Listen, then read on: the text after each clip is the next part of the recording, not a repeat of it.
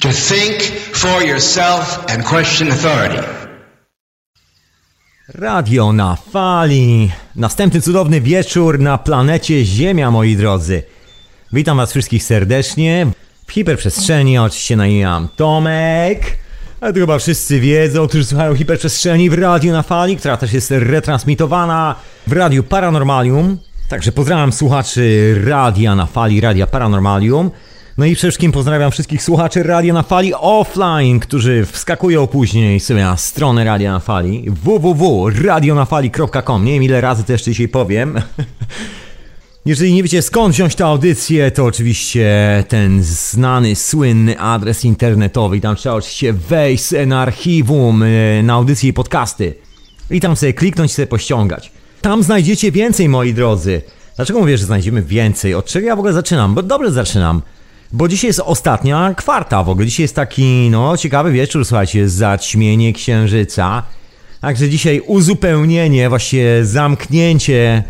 Chciałem powiedzieć tryptyku, ale tryptyk składa się z trzech części, a to jest czteroczęściowa część, czyli zamknięcie naszego quadridium, e, kwadratury w kole, czyli obraz większej całości, który się z tego wszystkiego wyłania.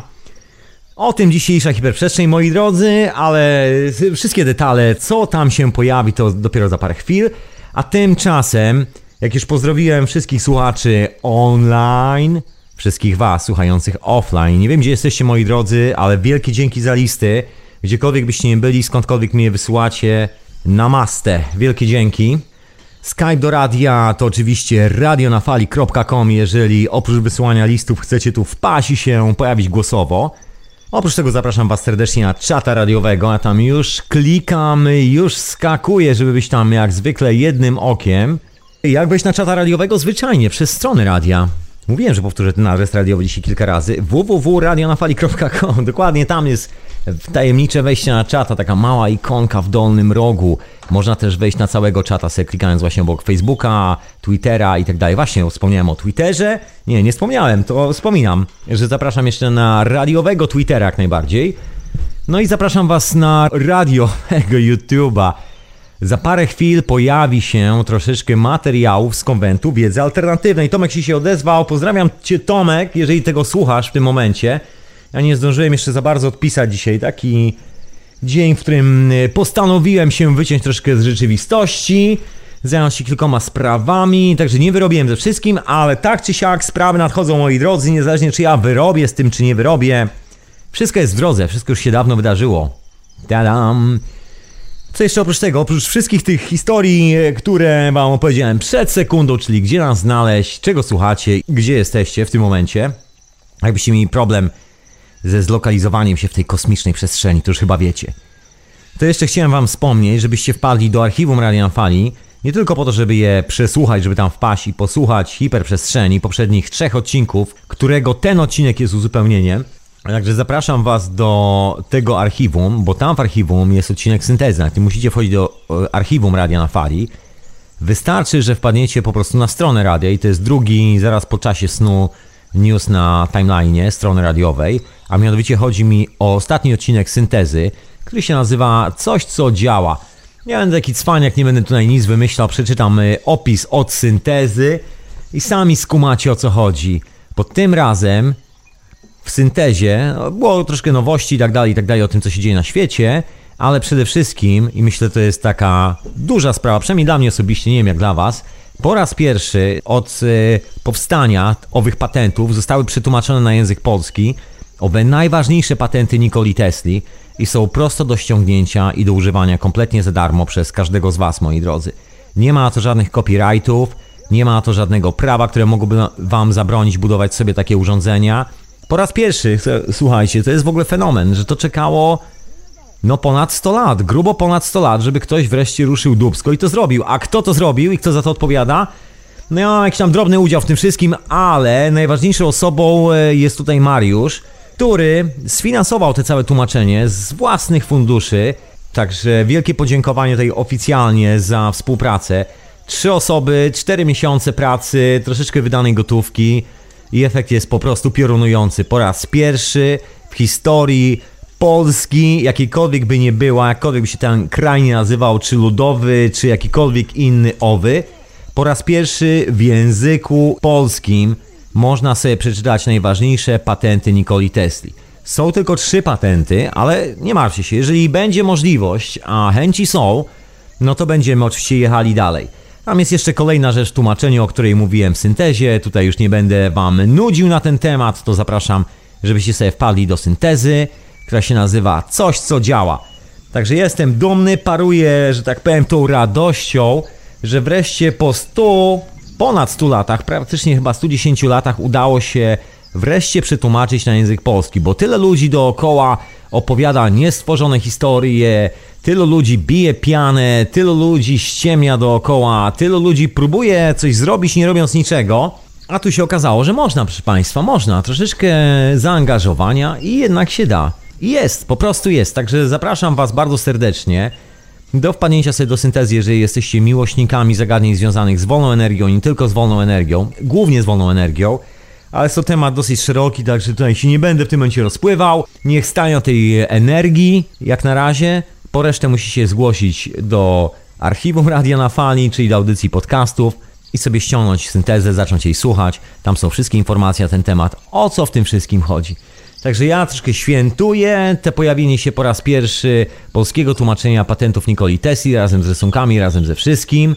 Wow, jeszcze raz oficjalnie, głośno i dobitnie wielkie podziękowania dla Mariusza. Wielkie dzięki, po prostu rewelacyjna robota, no nie wiem co powiedzieć. Trochę się świat na to naczekał polskojęzyczny. Kiedy inni baraszkowali, chodzili na browara, pili Coca-Colę i udawali, że coś ważnego w życiu robią, opowiadając o reptylianach, cały czas i strasząc wszystkich dookoła, się okazało, że można zrobić coś zupełnie innego, coś bardziej konstruktywnego. Na tym polega cała ta historia. Dzisiaj w hiperprzestrzeni ostatnia kwarta, czyli większy obraz całości moi drodzy, który przedstawia cała ta koncepcja, która nie jest ani nowa, ani nowoczesna, ani wymyślona przez nikogo. Ona po prostu tu jest. Jest od wieków, jest od zarania, jest od początków istnienia nas na tej planecie jako żywych istot. To może wartałoby od czegoś zacząć. Piłsudski tak mawiał, że jak się słowo rzekło, to kobyłka u płota.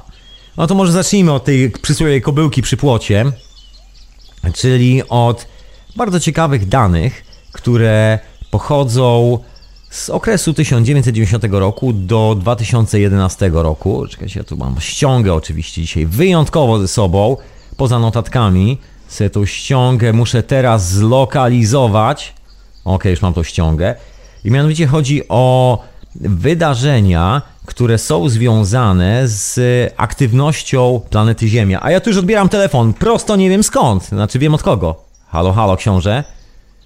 Słuchajcie, ja to jak zwykle z tym Skype'em mam zamieszanie.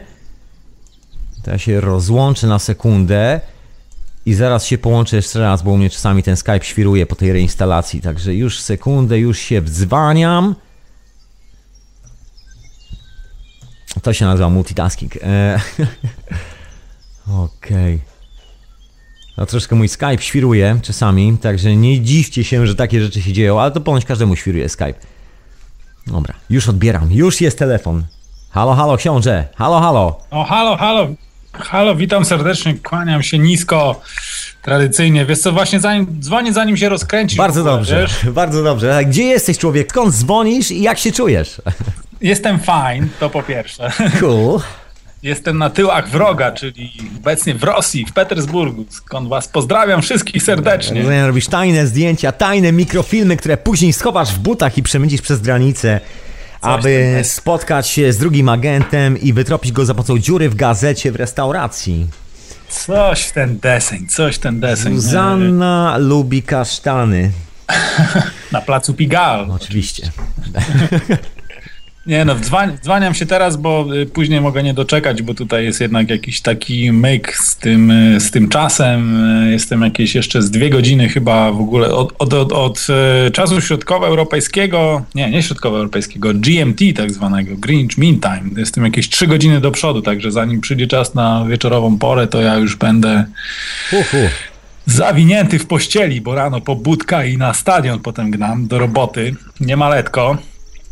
Nie ma świątek, piątek czy niedziela, książę w pracy. Tak to jest. Życie na gorąco bym powiedział. Życie na gorąco, indeed. E, także teraz daję znać, pozdrawiam wszystkich słuchaczy i słuchaczki serdecznie z Petersburga, podbijam kartę, no i mam nadzieję, słyszę, że kolejny odcinek, e, to nawet właśnie nie, mówię, że nie tryptyk, tylko co to, no quadrillium chyba. no. Dokładnie, quadrillium. Kwartet smyczkowy co najmniej. Dzięki za nazwę, właśnie się zastanawiałem jak to nazwać. Właściwie kwartet jest chyba najlepszą nazwą. To jest to brakujące słowo dzisiaj w mojej głowie. Tadam! Okej, Okej, no widzisz. No widzisz. E, wspominałeś o Twitterze też, e, podesłałem ci tam coś na Twittera. To zaraz, znaczy no nie w tym momencie. Nie no, jasne, jasne, no, oczywiście, ale... Słuchacze, gońcie na Twittera. Słyszeliście? Jest coś od księcia, jest prezent, Nie jest no, jeszcze nie ma, jak nic nie Ale wrzucił, będzie. to jeszcze nie ma. Musi przejść przez twoje ręce kapitańskie przecież, no. Ale niech już idą na tego Twittera. Niech, Niech sobie włączą. To A niech co? oglądają, no, oczywiście. Oczywiście. Kilka ciekawostek właśnie chyba czytałem właśnie jak to jest z tym czasem tutaj, bo ostatnio były jakieś przestawienia czasu i tak dalej i zdaje się, że Ro- Rosja w ogóle zrezygnowała z przestawiania czasu.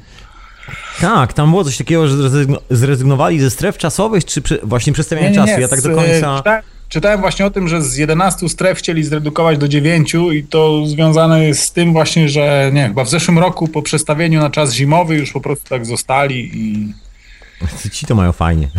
No jakby, jakby tego było mało, kurewsko się rozpadało jeszcze, tak. Deszczem czy śniegiem, bo jesteś e, w krainie lodu. I tym, i tym, proszę ciebie, i tym, i tym. E, myślę, że słuchaczom z kraju raju nad Wisłą e, jest to temat nie obcy, bo tam też podobno sypnęło śniegiem na święta tradycyjnie. Miałem telefon, miałem cynk z Polski i słyszałem, że naprawdę sypnęło śniegiem i deszczem i śniegiem, przynajmniej we Wrocławiu. No, Tak się to, to nie żarty, to nie żarty. Ktoś konkretnie namieszał w pogodzie. Dzisiaj ci powiem, kto i co namieszał w pogodzie, bo jest troszeczkę i o tym w hiperprzestrzeni dzisiaj. O, Tadam! well, well, to proszę, to ja chętnie się dowiem. To jest synchronizacja, proszę pana. W ogóle żyjemy w czasie kosmicznej synchronizacji, o czym też będzie dzisiaj w hiperprzestrzeni. dzięki bo dzięki tobie mogłem wreszcie jakoś po ludzku powiedzieć, co, o czym w ogóle dzisiaj będzie. No widzisz, no, widzisz, no ja właśnie w tym, w tym momencie tak postanowiłem zadzwonić, żeby, że jak będziesz mówił o tym, co będzie, to ja zadzwonię, żeby ci nie przeszkadzać już później jakoś e, z całą historią. O, no to tak, i zaćmienie, i zaćmienie księżyca jeszcze dzisiaj, tak? Słuchaj, czy ty będziesz widział tam u siebie to zaćmienie księżyca? Nie, nie, wiesz co, ja widziałem w TV, tu pokazywali e, to się, to, te, tą rzecz to można obserwować na antypodach najbardziej dzisiaj chyba, gdzieś tam, wiesz, Nowa Zelandia i tak dalej. Okej, czyli tutaj u nas nie za bardzo. Nie, nie, nie, nie, niespecjalnie, bo to było, wiesz co, to było jakoś za dnia, yy, po prostu, wiesz, i nie byłoby widać księżyca i tak, i tak, ale to przypomniała mi się wyprawa moja do Nowej Zelandii w zeszłym roku, gdzie właśnie też było zaćmienie, nie wiem, czy pamiętasz, było przesilenie, za, yy, przesilenie, nie, sorry, to nie było zaćmienie, to było przesilenie z pełnią, kurde, ale taki pamiętam właśnie po, yy, czerwony księżyc schodzący i myślałem, że to było zaćmienie, a to jednak nie. Było przesilenie z pełnią, o. Słuchaj, no jesteśmy świadkami niesamowitych wydarzeń. proszę pana. Kosmiczne wydarzenia, tak. Kosmiczne. Kosmiczne, kosmiczne synchronizacje i tak dalej, i tak dalej. Tak. Otóż to. Ja na razie nie będę mówić co, ja tak się zamknąłem, tak nabrałem powietrza w usta jak chomik i wydałem policzki, żeby nie mówić zbyt wiele, bo tu przede mną są dwie kartki notatek Mm, Okej. i milczę. Udaję, że nic nie wiem o tych zmianach kosmicznych. Alright, alright. Ja Wiesz, myślę, chcę wyjść na takiego oryginalnego Też później. przebierałem już nóżkami na te gorące tematy, także ja myślę, że Słuchaj, ale pojawisz się oczywiście w etykiecie zastępczej w tym tygodniu. Mam nadzieję, że cię nigdzie nie wywieje ja do żadnych mam zamorskich. nadzieję. Ja mam nadzieję, no ze mną jest niestety tak, że czasem dzieją się różne niespodziewane rzeczy, no ale wracam jutro, czyli nie, nie jutro, w poniedziałek. W poniedziałek rano wracam, czyli generalnie w środę powinienem być u siebie. Ale a, ja No ja to się cieszę. Jak to będzie, kto to wie. Mam w, ka- w każdym razie, w każdym razie nagrywam tutaj wstaweczki, żeby nie było, że się tutaj opierdzielam tylko. Mm. Proszę jakiś kawałek języka rosyjskiego dla słuchaczy, żeby było pewne, że jesteśmy szpiegami. Okej, здравствуйте, здравствуйте, друзья. E, все в порядке. Jak u was? Zrozumiałem, ale nie, nie potrafię powtórzyć. A Właśnie a widzisz, a propos tego, miałem ciekawe, bo wyskoczyłem jeszcze coś tak zjeść właśnie, żeby tutaj sobie przeciągnąć ten czas, bo tutaj jest, że tak powiem, proszę pana, pierwsza 20, żeby być ścisłym. Wyskoczyłem sobie coś jeszcze zjeść, żeby tak przetrwać właśnie do początku audycji chociażby. I spotkałem, spotkałem w miejscu, gdzie tam coś zjadałem, spotkałem człowieka, który zagadał mnie i po krótkich słowach okazało się, że e, wie coś o Lucid Dreams, że w zasadzie jest praktykującym Lucid Dreamerem. Wow. Tu ukłon, proszę pana, w stronę Jubego, czyli Grzegorza. Pozdrawiam go serdecznie, bo pomyślałem sobie od razu o nim. Ja pozdrawiam. Dostałem od człowieka e-mail, mieszka w ogóle naprzeciwko stadionu, na którym jutro będę robił zdjęcia. Podobno, znaczy zapraszał, żebym wpadł do niego tam na dach, z którego właśnie ten cały stadion widać, ale nie wiem, czy to się wszystko uda przy okazji tego pobytu ale jest jeszcze w planach jeden pobyt w Petersburgu, gdzieś w okolicach końca maja. Mam nadzieję, że on dojdzie do skutku i wtedy, wtedy na pewno wpadnę tam na, na dach do tego człowieka i może poopowiadamy sobie trochę o snach coś. Usiądziesz przy samowarze.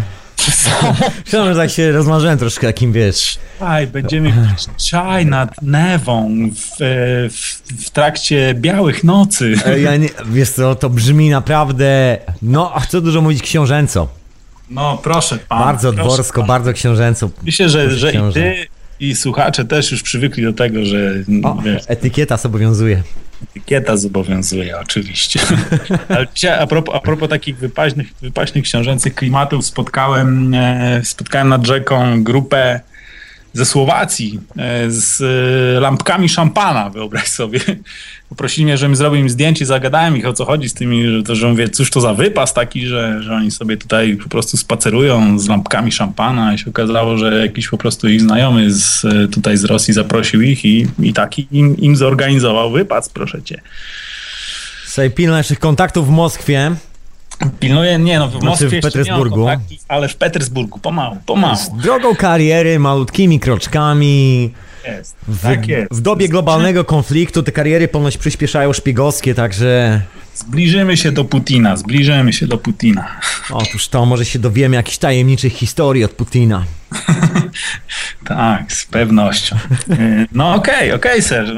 Ja myślę, że się nagadałem już tutaj, nie będę powstrzymywał dłużej e, biegu audycji. Dziękuję serdecznie w ogóle za telefon, za to, że się odezwałeś. W ogóle jeszcze tak dwa słowa. Co zjadłeś? Bliny? Jakieś rosyjskie jedzenie? Nie, wstyd, wiesz co, wstyd się przyznać. Byłem dzisiaj, nie no, na obiedzie byłem dzisiaj w e, takiej rosyjskiej stołówce. nie, no w ogóle to, to mało książęcy temat. Jest, Rozumiem, dobra, co zostawiamy, co zostawiamy? Skoro nie jest książęcy, zostawmy tym razem, etykieta. Tym razem było bez kawioru i szampana w każdym razie. No, zostawiamy, etykieta jednak zobowiązuje. Tutaj nie ma no, dwóch zdań. Etykieta, także skrom, skromniejsza tym razem wizyta. To ja z kolei cię odwiedzę, jak tylko się pojawisz już w radiu, to wpadnę cię wypytać o moskiewskie, co ja mówię, nie wiem o co chodzi, ta Rosja mi się kojarzy z Moskwą. Petersburskie. Petersburskie noce cię wypytam. Tak, jeszcze jedna rzecz, widzisz, bo udałem się dzisiaj w stronę tą, gdzie miał, gdzie parkuje krążownik Aurora. Ciekawa historia. Niestety, niestety, no właśnie chciałem, chciałem właśnie, chciałem ci podesłać na Twittera coś na temat y, rewolucji i tak dalej. Tak. No niestety na miejscu okazało się, że Aurora poszła do remontu. Są jeszcze słynne schody, na których w filmie ginęli ci bohaterzy. Nie, to Odessa, to Odessa. To Odessa. Przepraszam, jakoś, bo po prostu jakoś, nie, jakoś widzisz, tak. To przez ten księżyc. Siedzisz w tym Londynie, tam pojęcia o świecie nie masz. Dokładnie. Taki wieśniak z dużego miasta, który No. Zna trzy nazwy miast na krzyż, wie tylko Tokio, Nowy Jork, Los Angeles i Moskwa. Dobra, jeszcze, jeszcze jest Paryż, ale to kontynent. Styk. Tyk nie widzisz, ja tutaj, ja tutaj e, dopełnię, że tak powiem, e, powinności, uzupełnię twoją wiedzę, także są inne miejsca, jest też Petersburg i Aurora właśnie w Petersburgu, no ale niestety e, zabrana została do remontu gdzieś we wrześniu w zeszłym roku i ma wrócić dopiero w czerwcu 2016, także Niestety. Nie będzie rejsu. Nie będzie ale rejsu. przykleiłem naklejkę. Ale przykleiłem naklejkę i zdjęcie właśnie posłałem tobie, także jak będziesz miał chwilę po audycji gdzieś tam, to rzuć może na Twittera. Niech ludzie wiedzą, niech widzą ślad tej naszej roboty. Niech widzą, że się ciężko pracuje. Ja cię poproszę o jedną rzecz, żebyś zrobił eksperyment i sfotografował, jeżeli będziesz miał okazję, zorzę polarną. Albo skręcił jakiś filmik, bo masz tam, myślę, wystarczający sprzęt przy sobie. Sprzęt mam super, ale na pogodę nic nie poradzę niestety. Aha. Może się przejaśni, a może nie. oby, oby. No jeśli nie tym razem, to może następny. O dobra, to ci nie trzymam więcej. Wracaj do tych swoich kolegów z Petersburga. Okej, okej. Przechodzę na nasłuch w takim razie. Kłaniam się jeszcze raz nisko i do usłyszenia. Dzięki wielkie za telefon, trzymaj się, do usłyszenia. Rana. To był książę Edward prosto rzutem na taśmę, nie z Moskwy, ale z Petersburga, dokładnie, a wysłać już się radia na fali. Właśnie, ja tak sobie przypomniałem jeszcze, że oczywiście zapomniałem, zapomniałem powiedzieć o jednej rzeczy przy tej całej rozbiegówce audycji. Spokojnie, żaden temat nie ucieknie. Ja tu pozdrawiam Iweliosa bardzo serdecznie, właśnie wysłał mi że informację, że w Polsce, u niego w Katowicach po prostu, no, sypnęło śniegiem, ale, ale o tym może później, o tym dlaczego sypie śniegiem o tej porze roku i tak dalej. A na razie wrócę jeszcze tak na szybko do mecenasów, kochani, bo jest koniec miesiąca. Ja jeszcze nie mam danych z polskiego konta, także jeszcze nie wiem kto, co i zaś. Także przepraszam Was bardzo serdecznie, że Was e, dzisiaj nie wyczytam, ale spokojnie, jak tylko dostanę konto, to się będę woził ile się da i będę Was wyczytywał, wyczytywał i wyczytywał. A tymczasem chciałem bardzo serdecznie i bardzo wielce z tego serca podziękować wszystkim mecenasom radia na fali którzy wspierają po prostu własną kaską te wszystkie serwery i te nasze działania, żeby to w ogóle wszystko działało, funkcjonowało. Czyli Aldonie, Katarzynie, Maciejowi, Krzysztofowi, Dariuszowi, Mateuszowi, Rafałowi, Grzegorzowi, Rafałowi, Maciejowi, Patrykowi oraz dwóm mecenasom z tego miesiąca, Grzegorzowi Patrykowi. Peace and love, kochani, wielkie dzięki, namaste. Dzięki Wam to wszystko się po prostu fajnie kręci. A oprócz tego jest nagroda. Jaka nagroda, co ja mówię, jakiś taki nagrodowy jestem. To, to jest życie w tej cywilizacji po prostu. Nagroda i kara. Muszę się z tego wyleczyć chyba do końca, pewnego dnia. Jest prezent dla mecenasów, moi drodzy. I prezentem jest książka.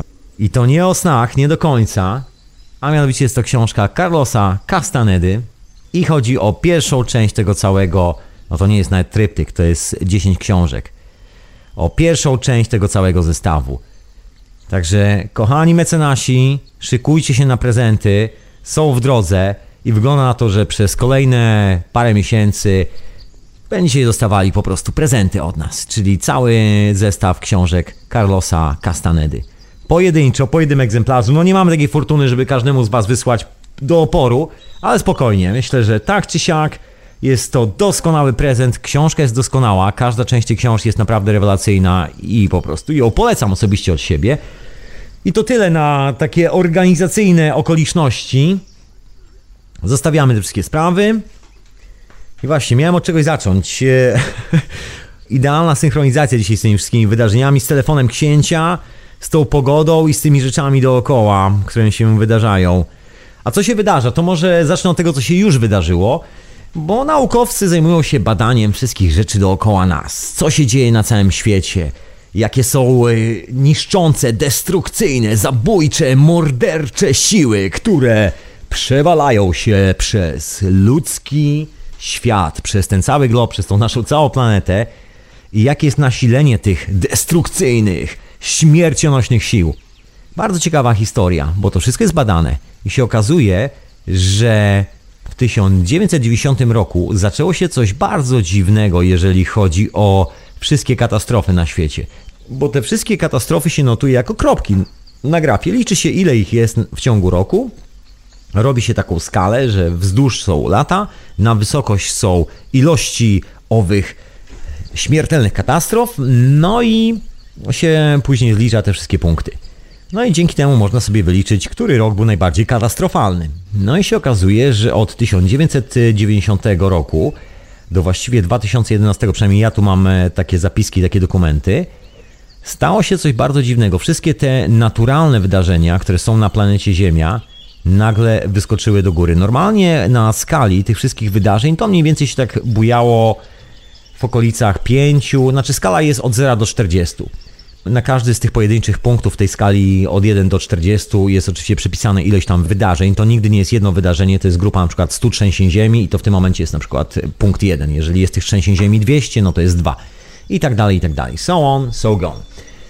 Anyway, jak normalnie wszystkie te wydarzenia na skali sięgają do poziomu piątki, no to w tym 1990 y, roku do aktualnego czasu, bo to cały czas trwa, skala wyskoczyła tak w ogóle poza skalę, można powiedzieć, bo normalnie, tak jak mówię, obejmowało pomiędzy 5 i 6. To były już takie ekstremalne wydarzenia w historii cywilizacji, w ogóle w historii naszego pobytu na tej planecie. No, coś takiego dziwnego się stało, że wszystkie te naturalne katastrofy nagle się nasiliły i teraz jest ich około 40, czyli skok jest od 5 do 40. To taki duży skok troszeczkę jest. Dużo w każdym razie. I są to wszystko katastrofy naturalne. No i teraz jest pytanie, o co właściwie chodzi z tym wszystkim? Jaki to ma sens? Skąd to się bierze? Bo normalne jest to, że nie jest to przyczyna aktywności człowieka na tej planecie. Nie jest to żadne ocieplenie globalne wywołane budowaniem fabryk i tak dalej, i tak. Nic z tych rzeczy. To są wszystko historie związane z naturalnymi ruchami tej planety, które nie mają nic wspólnego z naszą aktywnością. To są takie potężne ruchy. No ciężko przesunąć płytę tektoniczną, nawet jak się 30 fabryk wybuduje w okolicy tej płyty tektonicznej, to ta płyta tektoniczna bardziej przesuwa te fabryki razem ze sobą niż te fabryki do płytę. Z tego wynika kilka bardzo ciekawych refleksji, bym powiedział. Jest taka trzecia furtka dotycząca tego, co się dzieje na świecie, trzecia furtka dotycząca historii naszego świata i wielu, wielu innych rzeczy. Taka bardzo mocna alternatywa. Rzecz, która była, nie wiem jak to powiedzieć, to może, to może tak, to może ja nie będę tego opowiadał, co to jest, i po prostu popowiadam wam te wszystkie historie i sami się dowiecie, o co w tym wszystkim chodzi. A na sam początek, żeby się w ogóle rozgadać, jakoś złapać jakiś taki...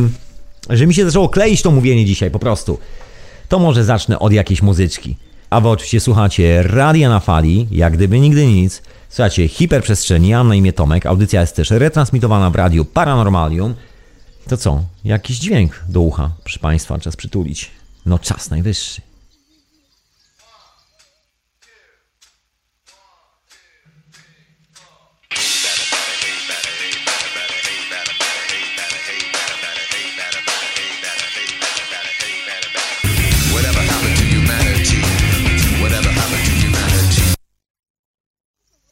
Yeah, yeah, whatever happened to humanity? Uh, just more cowbell. Dobra, to był taki żart. Okej, okay, moi drodzy, bo w tym całym chaosie na samym początku audycji no powstało takie zamieszanie u mnie w głowie, to chyba czas najwyższy, żeby to zamieszanie się poukładało. Powiedziałem wam o tym e, ciekawym e, spostrzeżeniu, które dokonali naukowcy. To spostrzeżenie zostało dokonane przez bardzo wiele uniwersytetów. Ja dzisiaj będę podawał troszeczkę takich danych, które właśnie E, nie podaje się ich publicznie, ale są dane ogólnie dostępne. Jeżeli ktoś z Was siedzi na jakimś uniwerku, który zajmuje się trzęsieniami ziemi, zmianami pogodowymi itd., tak to ma cały dostęp do tych danych. Tak czy siak, te dane są ogólnie dostępne z reguły właśnie poprzez strony uniwersytetów i instytutów badawczych, z czego ja osobiście sam bardzo często, właśnie nieustannie korzystam, zbierając sobie wszystkie informacje, które aj czasami wypluwam. Także zapraszam serdecznie, żeby tutaj, żebyście sobie tam poszperali. Ale zanim zaczniecie szperać, to powiem Wam, czego należy tam po prostu szukać. To może po tej historii o tym, że wszystko nagle zaczyna się trząść, wszystko nagle zaczyna w cudzysłowie eksplodować, cała ta planeta nabiera wigoru, zaczynają się trzęsienia Ziemi, jest ich już nie 5, ale 40 dokładnie w tym samym momencie, czyli na jedno trzęsienie Ziemi, które na przykład przypadało w latach 70., 60., 50., albo nawet jeszcze 100-200 lat temu, teraz przypada 40 trzęsień Ziemi, czy jakoś tak to może zacznę dzisiaj od cofnięcia się w czasie do lat 50., moi drodzy, do takiego bardzo intrygującego projektu. Projektu, który się nazywał e, Starfish. Ja tu jak zwykle muszę powklejać sobie linki, żeby wam powklejać później też te linki, także dajcie mi jeszcze sekundę, ja to jak zwykle pełne zamieszanie, pełna zamota. No wiadomo, sobota, no to jakże mogło być inaczej. Sobota, imieniny kota, no to o co chodzi z tym y, projektem Starfish? To był taki projekt wymyślony przez Armię Stanów Zjednoczonych. Chodziło o testowanie ładunków nuklearnych w wysokich warstwach jonosfery, już nawet ponad jonosferą. To nie chodzi o ten najbliższy płaszcz dookoła Ziemi, chodziło o to, żeby wysłać rakietę najwyżej jak się da, jeszcze gdzieś tam w okolice Ziemi ją eksplodować. Nie przez przypadek, chodziło o to, żeby ją wysłać troszeczkę tak nad jonosferę, bo nad jonosferą znajduje się jedna rzecz. Rzecz, która się nazywa pas Van Allena. To się nazywa pas radiacyjny. Jest to obszar intensywnego promieniowania otaczającego Ziemię. Składa się z naładowanych cząsteczek o wielkiej energii, jak głosi tutaj definicja z Wikipedii, głównie elektronów, protonów, bla bla bla. Wszystkie te gadki, szmatki einsteinowskiej retoryki, która nie ma nic wspólnego z rzeczywistością, ale Mniej więcej chodzi o to, że jest to takie pole elektryczne i właściwie magnetyczne. Właściwie nikt do końca nie wie jakie, bo oryginalnie zostało stwierdzone jako właśnie pole wysoko naładowanych cząsteczek elektrycznych. Od 3 czy 4 lat, kiedy NASA ponowiło badania tego pasa Van Allena, okazało się, że właściwie mówimy o wysoko naładowanej plaźmie, co jest czymś troszeczkę większym niż tylko i wyłącznie prąd i magnetyzm. No i całe te eksperymenty, które prowadziła armia amerykańska, polegały na tym, żeby eksplodować duże ładunki nuklearne, termojądrowe, dokładnie w tym pasie Van Allena. Dlaczego? Ponieważ tam jest tak duże naładowanie ładunkami elektrostatycznymi między innymi, że w ten sposób badano w jaki sposób ta fala dociera do Ziemi. Czyli jeżeli wywołamy potężną eksplozję atomową w tym pasie Van Allena, w tym pasie radiacyjnym, i mamy urządzenia pomiarowe na Ziemi, to sobie obliczamy, jaka jest prędkość grawitacyjna wszystkich tych ładunków, które są takie ulotne w mierzeniu, wszystkich tych nanotesli, wszystkich tych ładunków elektrostatycznych dookoła, tych dziwnych zjawisk. Eksperyment zrobiono w roku 1962. To był w ogóle eksperyment, który był taką kontynuacją e, pewnych bardzo szalonych eksperymentów robionych przez armię amerykańską, bo ci kolesie naprawdę są chyba centralnie świrami. Ja nie wiem, czy tam jest jakiś normalny człowiek w tym towarzystwie. No oni sobie wymyślili, że będą testowali ładunki nuklearne w jonosferze i do dzisiaj te ładunki sobie latają i opadają na ziemię. To jakbyście się zastanawiali, skąd na przykład wzięła się taka duża inwazja raka w ciągu ostatnich 30-40 lat. To jest dokładnie ta przyczyna. Owe eksplozje nuklearne gdzieś tam nad naszymi głowami żeby nikt nie widział, żeby sobie posprawdzać, jak to wszystko działa, zupełnie nie licząc się absolutnie z kosztami. Cała operacja nazywała się Fishbowl, czyli właściwie rybak po polsku. Takim zamknięciem tej operacji, taką pieczątką na tym wszystkim, e, wisienką na torcie był eksperyment o nazwie Starfish Prime. Właśnie w 1962 roku, gdzie wywalono taki potężny ładunek w owym pasie Van Allena, żeby sprawdzić, co się dzieje z polem magnetycznym Ziemi, jak właściwie propagują wszystkie te ładunki i o co chodzi w kosmosie, bo to nie jest tak, że my wiemy coś na temat kosmosu. Znaczy, wiemy, ale oficjalna nauka i te oficjalne koncepcje, oficjalne teorie to jest taka bajka science fiction. To tak jak dawniej mówiono o dinozaurach, sobie wymyślano różne dinozaury. Po latach się okazało, że większość tych szkieletów jest poskładana z sami pięciu różnych gatunków zwierząt i w rzeczywistości nie ma to nic wspólnego z jakąkolwiek historią, która się naprawdę wydarzyła na tej planecie. Jest to takie science fiction. No ale co z tą operacją Starfish Prime, z tym eksperymentem Starfish Prime? A więc zaczęły się dziać bardzo dziwne anomalie podczas tego eksperymentu, kiedy wywalono te bomby w, w tym pasie Van Allena. Okazało się, że błyskawice i wyładowania elektrostatyczne idą w, w przeciwnym kierunku niż wszyscy zakładali. Normalne jest tak, że te ładunki elektrostatyczne powinny się rozładowywać i zasuwać do Ziemi razem z tym wiatrem magnetycznym, tą energią kosmosu, która nas owiewa. Ale okazało się, że są jakieś bardzo dziwne anomalie i te błyskawice właściwie walą, ale w odwrotnym kierunku, walą gdzieś w kosmos. I nikt nie wie o co chodzi. I właściwie nikt nie jest w stanie zrozumieć natury tych wyładowań elektrostatycznych, które tam się odbywają. Są bardzo dziwne zdjęcia z tego eksperymentu. Ja tu zaraz wam, wam będę wklejał to wszystko na czata. No i to były te bardzo dziwne anomalie, błyskawice, które strzelały w odwrotnym kierunku. Buzz Van Allena, tak to się nazywa. Ciekawa historia, prawda? No i tutaj czas najwyższy przejść do tego, co się dzieje aktualnie w ogóle z planetą Ziemia, bo tu jest masa różnych ciekawych rzeczy. Ja tu jak zwykle sobie otworzę ściągę. Co w ogóle z tymi historiami, które NASA teraz mierzy? No więc okazuje się, że pole magnetyczne Ziemi maleje i to tak dosyć solidnie maleje. Można powiedzieć, że warstwa atmosfery, która nas oddziela od kosmosu i daje nam wszystko to, czym możemy sobie pooddychać, po prostu się zmniejsza. Troszkę tak jakby ktoś to kompresował. Nic nie znika, nic nie odpływa w kosmos, nic nie odparowuje, no jak najzwyczajniej w świecie po prostu się kurczy. I to tak jakby ktoś docisnął z zewnątrz.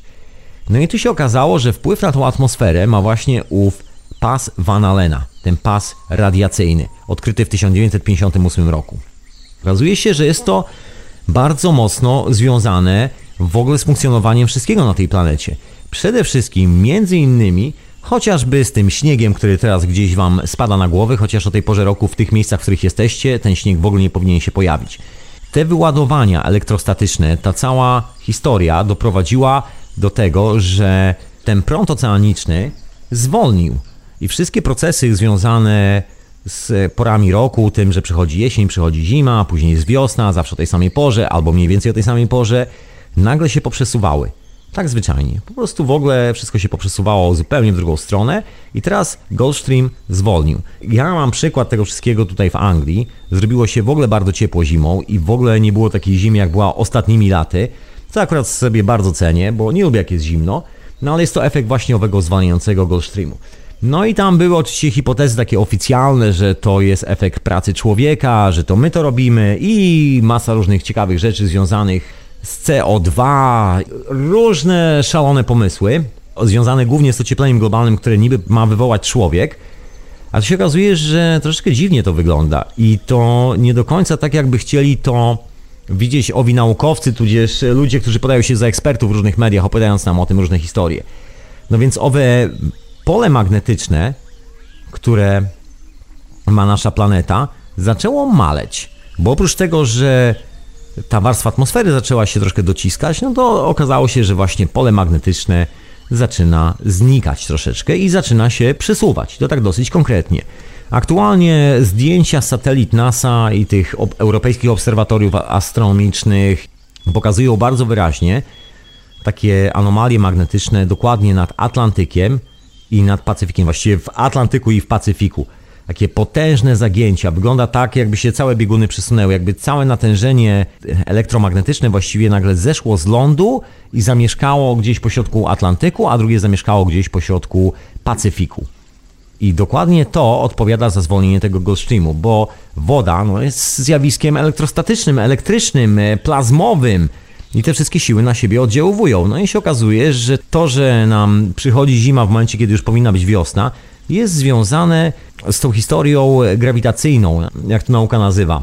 Czyli wszystkie anomalie, które dzieją się w tym pasie radiacyjnym dookoła Ziemi, automatycznie odbijają się na cyklach tej planety. I to tak jeden do jeden. Nikt do końca nie wie, jak mocno się odbiją te próby atomowe, które tam zrobiono. Się, to tylko możemy sobie podejrzewać, że nam to jakoś tam u, ucieknie gdzieś tam, e, no, że nie będzie konsekwencji z tego wszystkiego ale też właściwie nie za bardzo wiemy, czego się spodziewać po, po latach, bo to sobie cały czas opada na ziemię i nikt nie wie, jak długo będzie opadało, nikt nie wie, ile tego tam jest, bo to jest taki vortex, ten właśnie, to powinienem powiedzieć może parę słów o tym pasie radiacyjnym. No więc to jest taki vortex, wygląda to trochę jak pączek dookoła Ziemi. Jeżeli tam się wpuści jakąś energię, to ona po prostu zasuwa w jedną i w drugą stronę, w jedną i w drugą stronę i ta energia zawsze się rozładowuje na Ziemi. No więc e, normalne jest to, że te pola radiacyjne, tego pasu radiacyjnego zawsze zakrzywiają i trafiają na Ziemię. Czyli cokolwiek tam wyrzucimy, przy, przysłowie zostawimy jakąś starą puszkę, jakieś śmieci, jakikolwiek ładunek elektrostatyczny, to z powrotem przeleci dookoła Ziemi i zostanie wchłonięte w Ziemię. Jeżeli chodzi oczywiście o wszystkie te siły, dlatego jest taka obawa, co się stanie po tych wszystkich eksperymentach, bo nikt do końca nie wie, jaki to wywołało skutek w ogóle na naszej planecie. Ktoś sobie tam wywalił kawałek ładunku nuklearnego gdzieś nad tą planetą i ten cały ładunek elegancko zwiało na nas. Ta fala, która przechodzi z tego pasa radiacyjnego Van Allena, owiewa tak idealnie całą Ziemię. Czyli jeżeli ktoś z Was wywali taki ładunek w kosmosie blisko Ziemi, jest to najlepsza opcja na rozpylenie śmieci po tym ładunku dookoła całej Ziemi, tak idealnie wręcz. To jest najlepsza metoda na rozpylanie jakiejkolwiek substancji, jakiejkolwiek energii dookoła Ziemi. Tak to się dzieje naturalnie, bo jest to ten naturalny cykl krążenia tych wszystkich zjawisk dookoła tej planety. I to nie jest wszystko, słuchajcie, bo oprócz tego, że ten Goldstream zwolnił, atmosfera się zmniejszyła, y, dodatkowo maleje pole magnetyczne Ziemi i się w ogóle przesuwa, to jeszcze dzieją się ciekawe rzeczy związane z owymi katastrofami naturalnymi. No i tutaj czas najwyższy wrócić troszeczkę do owych wykresów, które tu mam przed sobą. Więc te katastrofy jest, są bardzo intrygujące. Jeżeli weźmiemy taki troszkę dłuższy rekord, który się tam zaczyna od 1611 roku, bo nauka nie jest odkryciem dzisiejszego stulecia ani poprzedniego stulecia. Jak się okazuje, 100 lat temu byli bardziej łebcy naukowcy niż w aktualnych czasach często. No i te wszystkie rzeczy były nieustannie notowane, zapisywane i sprawdzane. No i sprawdzano coś takiego jak intensywność słońca. Taki forecast pogodowy, można powiedzieć, takie przewidywanie pogody, czyli liczenie ile tych spotów, tych czarnych punktów jest na Słońcu. I te spoty są liczone tam już oficjalnie od 1611 roku. No i gdzieś tam na przestrzeni 611 roku a 621 roku zanotowano tych spotów 1365, coś koło tego. No i ta krzywa sobie spadała w dół i nastąpił moment, kiedy praktycznie nie było żadnych spotów na Słońcu. I to był moment od 1641 roku, kiedy taki troszkę większy pik, później robi się równo i w 1711 roku pik z powrotem rośnie do góry i swoje apogeum ma w 1771 roku do 1781 roku, gdzie z powrotem pojawiają się te plamy na Słońcu, no i z powrotem spada w dół. To spadnięcie w dół jest w 1811 roku, no i później z powrotem rośnie w górę, czyli 1841 rok, no, czyli ab 20 lat, z powrotem ta aktywność Słońca się zwiększa, tak to możemy nazwać. Troszeczkę opada na początku stulecia, 1901 rok, 1911 rok, no i z powrotem zaczyna rosnąć. Czyli do dzisiejszego dnia. Ostatnie dane, które ja tutaj posiadam, są dane z 2002 roku. Ja wiem, że te dane są na bieżąco upgrade'owane, także można sobie to sprawdzić e, normalnie w internecie. Ta skala się po prostu skończyła. Taki jest problem właśnie NASA, że była taka ustalona skala do tych wszystkich zjawisk, że się wpisuje od do i się nagle okazało, że jak wystrzeliło w górę, to się skala skończyła i trzeba było to wszystko troszeczkę przeprojektować, żeby można było zobaczyć to na grafie.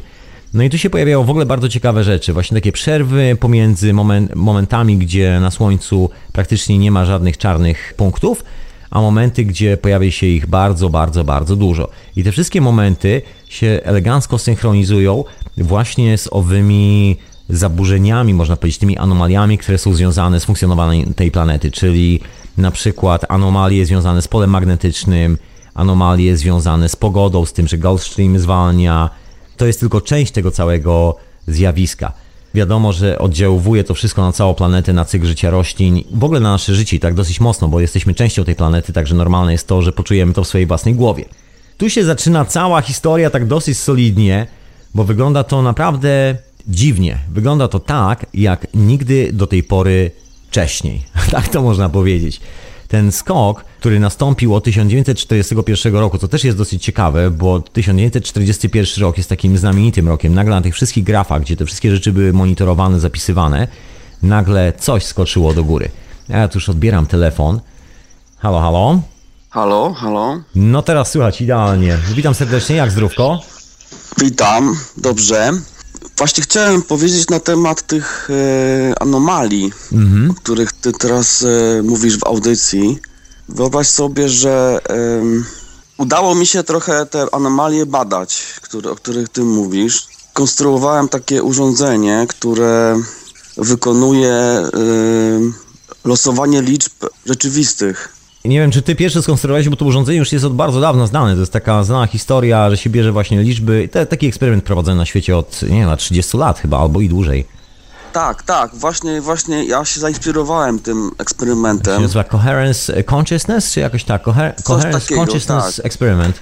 Ja się właśnie zainspirowałem tym, e, tym eksperymentem i postanowiłem go sam właśnie odtworzyć i e, skonstruowałem takie urządzenie, które losuje właśnie liczby i podłączyłem je do małego serwera i monitorowałem przez prawie rok czasu właśnie te wszystkie wydarzenia, mhm. które się dzieją na Ziemi, o których ty mówisz i właśnie próbowałem znaleźć e, no właśnie tą taką prawidłowość, która się pojawia, kiedy, kiedy następuje jakieś takie wydarzenie to ta prawidłowość, e, to znaczy się konkretnie zaburzenie te, tego losowania pojawia się tuż przed tym.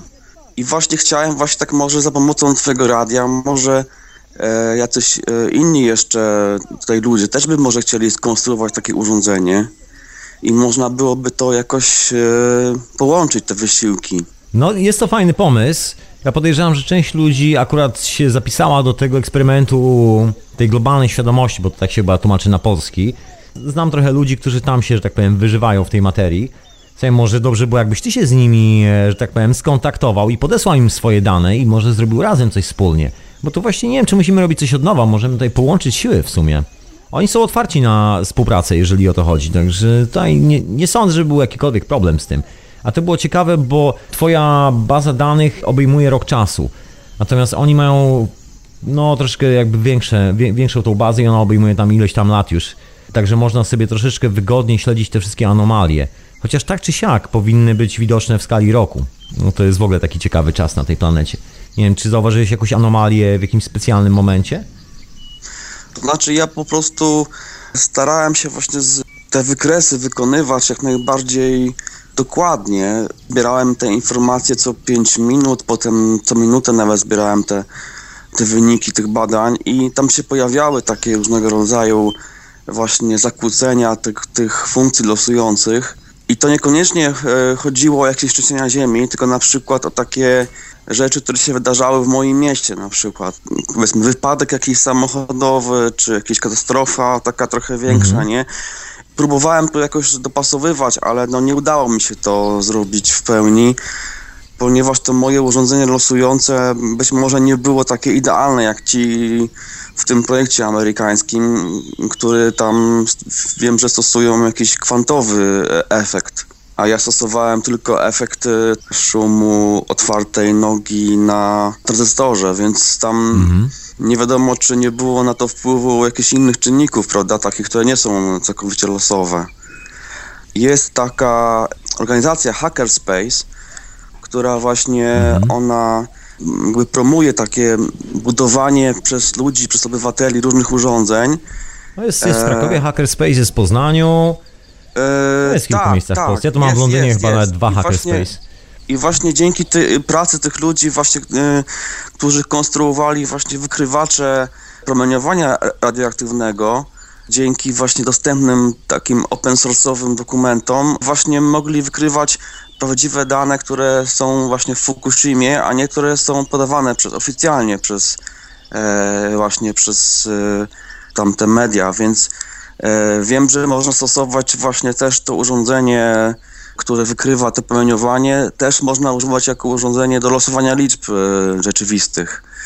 Więc e, nie sądzę, żeby jedynym możliwym i słusznym sposobem losowania jest tylko ten, ten projekt i żeby się do niego podłączać, Mhm. Można by byłoby spróbować samodzielnie coś. My tutaj w Polsce mamy takie po prostu możliwości. Jest tutaj du dużo bardzo e, ludzi utalentowanych i moglibyśmy to do, do, tego problemu podejść po prostu inaczej. Wiesz, bo jest niż... ki kilka metod na, na projektowanie takiego eksperymentu, na w ogóle postawienie takiego eksperymentu i sprawdzanie, jak to się zachowuje. Świetną metodą jest ta, która była stosowana przez Rudolfa Hauschkę, bo chodzi o krystalografię. Tam Lili Kalisko robiła takie eksperymenty w latach 50., że generalnie nie musisz mieć komputera, wystarczy jakiś roztwór, który się krystalizuje i on się odparowuje spokojnie. No i sprawdzasz, jak wygląda stru ta struktura krystaliczna, która się buduje automatycznie po odparowaniu płynu. No i sobie porównujesz tak czasowo, w którym momencie się bardziej krystalizuje, w którym momencie się słabiej krystalizuje, jak wygląda interakcja np. z różnymi materiałami, czy to jest miedź, czy to jest mosiąc. Chodzi o natężenie ładunków elektrostatycznych i to jest takie takie już podejście, że widzisz właściwie te moce fizycznie, bo na komputerze widzimy to w postaci liczb i wykresów. Natomiast jeżeli się zrobi taki eksperyment z kwasami, no to widać od razu, że to naprawdę oddziałuje w ogóle na całą przestrzeń dookoła, że to nie jest tylko kwestia jakby czysto teoretyczna, tylko że to jest coś, co się naprawdę dzieje. Tak, rozumiem Ciebie. Słuchaj, to, słuchaj, podeślij, to podeślij a... linka słuchaj, do tego swojego projektu, który masz, jeżeli masz jakąś stronę internetową, na czata radiowego, być może ktoś się zainteresuje i dołączy do Ciebie. Znaczy, Myślę, nie że... mam strony internetowej, ale mogę po prostu udostępnić moje wszystkie e, tutaj dane, e, jakimi się posłużyłem schematem, jak wykonałem połączenie tego do komputera i tak dalej. E, mogę to udostępnić, może też by chciał to rozwinąć czy ulepszyć po prostu, a przede wszystkim może ktoś by po prostu udowodnił to lepiej niż, niż ja to zrobiłem, że istnieje właśnie ta informacja w polu takim ziemi, istnieje dużo szybciej niż się wydarzy ten wypadek, powiedzmy. To nawet chyba nie trzeba potwierdzać, to bardziej chyba jest problem z tymi, którzy twierdzą, że tego nie ma, że oni do tej pory nie, nie udowodnili tego zjawiska. Oficjalna nauka, która twierdzi, że coś takiego nie istnieje, no nie jest w stanie udowodnić swojej tezy w żaden możliwy sposób. To jest tak jak z tymi właśnie dinozaurami, jak wspomniałem na początku. Takie science fiction sobie chłopaki wymyślili i twierdzą, że tak jest, a nie ma to żadnego dowodu. A okazuje się, że informacja przebiega o wiele szybciej. Właściwie informacja jest wcześniej, zanim się wydarzy. To są te eksperymenty chociażby Ruperta Sheldrake'a tutaj z, z Cambridge University związane z polem morfogenetycznym. Bardzo ciekawa historia. To też polecam w ogóle wszystkim Wam, jeżeli lubicie takie sprawy się przyjrzeć. Też jest związane właśnie z tym wyczuwaniem tego, co się aktualnie dzieje, jakie moce oddziaływują na nas. Że słuchaj, tak, dawaj te swoje, słuchaj, dawaj te swoje dane na czata. Zapraszam cię, żebyś tam po prostu wpadł, wkleił jakąś informację i zobaczymy. Być może znajdzie się trochę ludzi, którzy chętnie się dołączą, że tak powiem, do projektu. No właśnie chciałbym właśnie za pomocą twojego radia właśnie jakoś tak bardziej skupić e, ludzi, którzy by chcieli coś ciekawego zrobić w tym kierunku, albo w jakichś innych w ogóle kierunkach e, dotyczących tej nowej nauki, powiedzmy, tak to w cudzysłowie nazwę. O, nazwijmy to starą nauką. Albo starą, tak, albo Dokładnie, wolną. prawdziwa nauka. To jest, nazwijmy to po polsku, to jest nauka. To nie jest szalataneria. Szalatanerie są na uniwersytetach czasami. Często i Dobrze, gęsto. to nie przeszkadzam ci w takim razie, ja odchodzę na odsłuch w takim razie. Słuchaj, zapraszam Powiem, że masz mhm, zapraszam cię na czata. Zapraszam cię na czata zatem, żebyś tam e, się pojawił, bo tam już widzę, że już, już są zainteresowani. Także Znaczy dodam, że to jest niski koszt bardzo, bo tam użyłem do tego e, Słuchaj, to już tutaj zostawię, po prostu te sprawy techniczne. Przepraszam, że się tak przycinam z tymi technicznymi sprawami, a mam tu dwie strony notatek, które chcę wyrzucić z siebie dzisiaj. Po prostu, słuchaj, wszyscy... odchodzę na odsłuch e, i dziękuję za, za, za rozmowę. Wow, to ja dziękuję wielce za telefon i wrzuć tam wszystkie informacje i te techniczne sprawy zapraszam na czata. Tam na pewno, na Ja pewno może myślę, wrzucę to w znajdziesz. komentarzach do, do, do podcastu, jak się twój pojawi. Okej, nie ma problemu. Zapraszam serdecznie. Dzięki za telefon. No, dzięki. Dzięki wielkie. To był kolejny słuchacz, a my lecimy z tą opowieścią. Właśnie tak stanąłem e, na tym, na tym wykresie, który pokazuje te plamy na Słońcu, to jest dosyć ciekawą rzeczą. Tak zwane minimum i maksimum. To minimum, które było pomiędzy 1648 rokiem a 1715 jest nazywane Maunder Minimum, a to drugie, które wydarzyło się pomiędzy ty- 1790 rokiem a 1830 nazywa się Dalton Minimum. No i się okazało, że coś takiego występuje. No i w tych momentach dzieją się czasami dziwne rzeczy z tą planetą. Wystarczy sobie wziąć jakikolwiek rocznik statystyczny, jakikolwiek podręcznik historii, można nawet sobie Wikipedię otworzyć i sobie sprawdzić, co się działo w tym czasie na świecie, jakie ruchy zachodziły. No działo się troszeczkę. To są takie ciekawe momenty w historii, takie zwroty akcji. No i pomysł był taki, bo to są takie tak zwane forecasty, czyli przewidywania tych sunspotów, tych czarnych dziur na Słońcu, ile tego będzie, ile nie będzie w przyszłości, jak to się zachowa i tak dalej. No i się okazuje, że ostatni raz taką potężną ilość tych e, zjawisk na Słońcu zaobserwowano w 1803 roku. No było jakieś tam 45 spotów, jakoś tak, był taki jeden moment piku, gdzie nagle się wszystko pojawiło i zniknęło z powrotem w dół.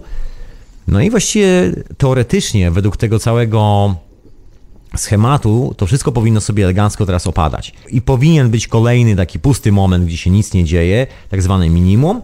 No i po tym minimum powinien być moment maksimum. No i jest taka ciekawa historia, bo okazuje się, że nie ma momentu minimum od co najmniej 100 lat, od 1631 roku, dokładnie jak się zakończył tamten poprzedni okres minimum. Nie ma czegoś takiego i dzieje się coś zupełnie innego, a wręcz odwrotnego od wszystkich przepowiadanych przez naukowców rzeczy. Po prostu wszystkim rozsadziło głowy i nikt nie wie, jak to wyjaśnić. Mianowicie zabawa zaczęła się w 1941 roku, kiedy odnotowano 90 e, tych sunspotów, tych punktów na Słońcu, które tam były widziane, bo to się porównuje w stosunku rocznym, czyli na przykład jeżeli mamy tam 90 tych punktów na Słońcu, to porównujemy, kiedy w zamierzchłej przeszłości mieliśmy dokładnie tą samą sytuację. I te paralo sytuacyjne dotyczyło roku 1928. Niektórym z Was pewnie coś mówi, kryzys na giełdzie i wielki krach giełdowy i w ogóle finansowy na świecie. Tak, tak, tak, moi drodzy, to jest dokładnie ten moment. I powtórzeniem tego momentu był dokładnie 1941 rok. Ja się posłużę troszeczkę teorią czasu falowego Tomas'a McKenny, który jestem wielkim fanem i naprawdę uważam, że jest to bardzo łebska rzecz i dużo rzeczy wyjaśnia. Tam jest bardzo często mowa właśnie o tych sytuacjach paralo, które występują na świecie. I o tym, że są takie momenty, w których nagle coś wybucha, pojawia się nowa idea, coś się dzieje i to są te momenty piku. I to nie jest tylko tak, że to jest moment piku na jakimś wykresie, który sobie ktoś wymyślił, tylko kiedy nałożymy tą aktywność słoneczną na te punkty w historii, o czym zresztą nieraz tu czasami mówię, to się idealnie pokrywa, proszę Państwa. No i dokładnie tym momentem był rok 1941. To był moment, kiedy wybuchło powstanie w warszawskim getcie. To był dokładnie ten sam dzień, w którym Albert Hoffman odkrył LSD i dokładnie wtedy, kiedy powinno pójść wszystko na dół, nagle zaczęło iść do góry i tak idzie do tej pory. Podskoczyło w ogóle jakby wszystkie rezonanse tej planety, cokolwiek tu jest, nagle cała ta energia, która idzie ze Słońca, właściwie ilość tych spotów na Słońcu, nagle dwukrotnie się zwiększyły. Dziwne, prawda? Teoretycznie powinno być na dole. Teraz powinniśmy mieć tak zwany minimum. I to tak od co najmniej 41 roku schodzące i teraz powinno się być może powoli to minimum kończyć, albo powinno się skończyć w 2000 roku i od co najmniej 10-12 lat powinno z powrotem iść do góry. Ale stała się dziwna rzecz. Tak jak powiedziałem, zaczęło iść do góry od 41 roku i stanęło tak mniej więcej na takiej równej pozycji w latach 60., tam 61 jakoś tak. No i teraz właściwie tak stoi cały czas. No teraz zaczęło z powrotem rosnąć, co jest w ogóle ciekawą historią. Nie wiem, jak wygląda przyrost w ciągu ostatnich dwóch lat, bo nie udało mi się dorwać tych wszystkich danych od NASA. No niestety nie mam takich pleców. No ale mniejsza o to. I jest kolejna historia związana z tą aktywnością słoneczną, która jeszcze bardziej zadziwiała wszystkich. I to tak dosyć konkretnie, bo Słońce wysyła pewne fale do Ziemi. To się nazywa Cosmic Ray, czyli te kosmiczne promieniowanie. No i te kosmiczne promieniowanie się po prostu bada. I wiadomo ile go jest, czy jest go dużo, czy jest go mało.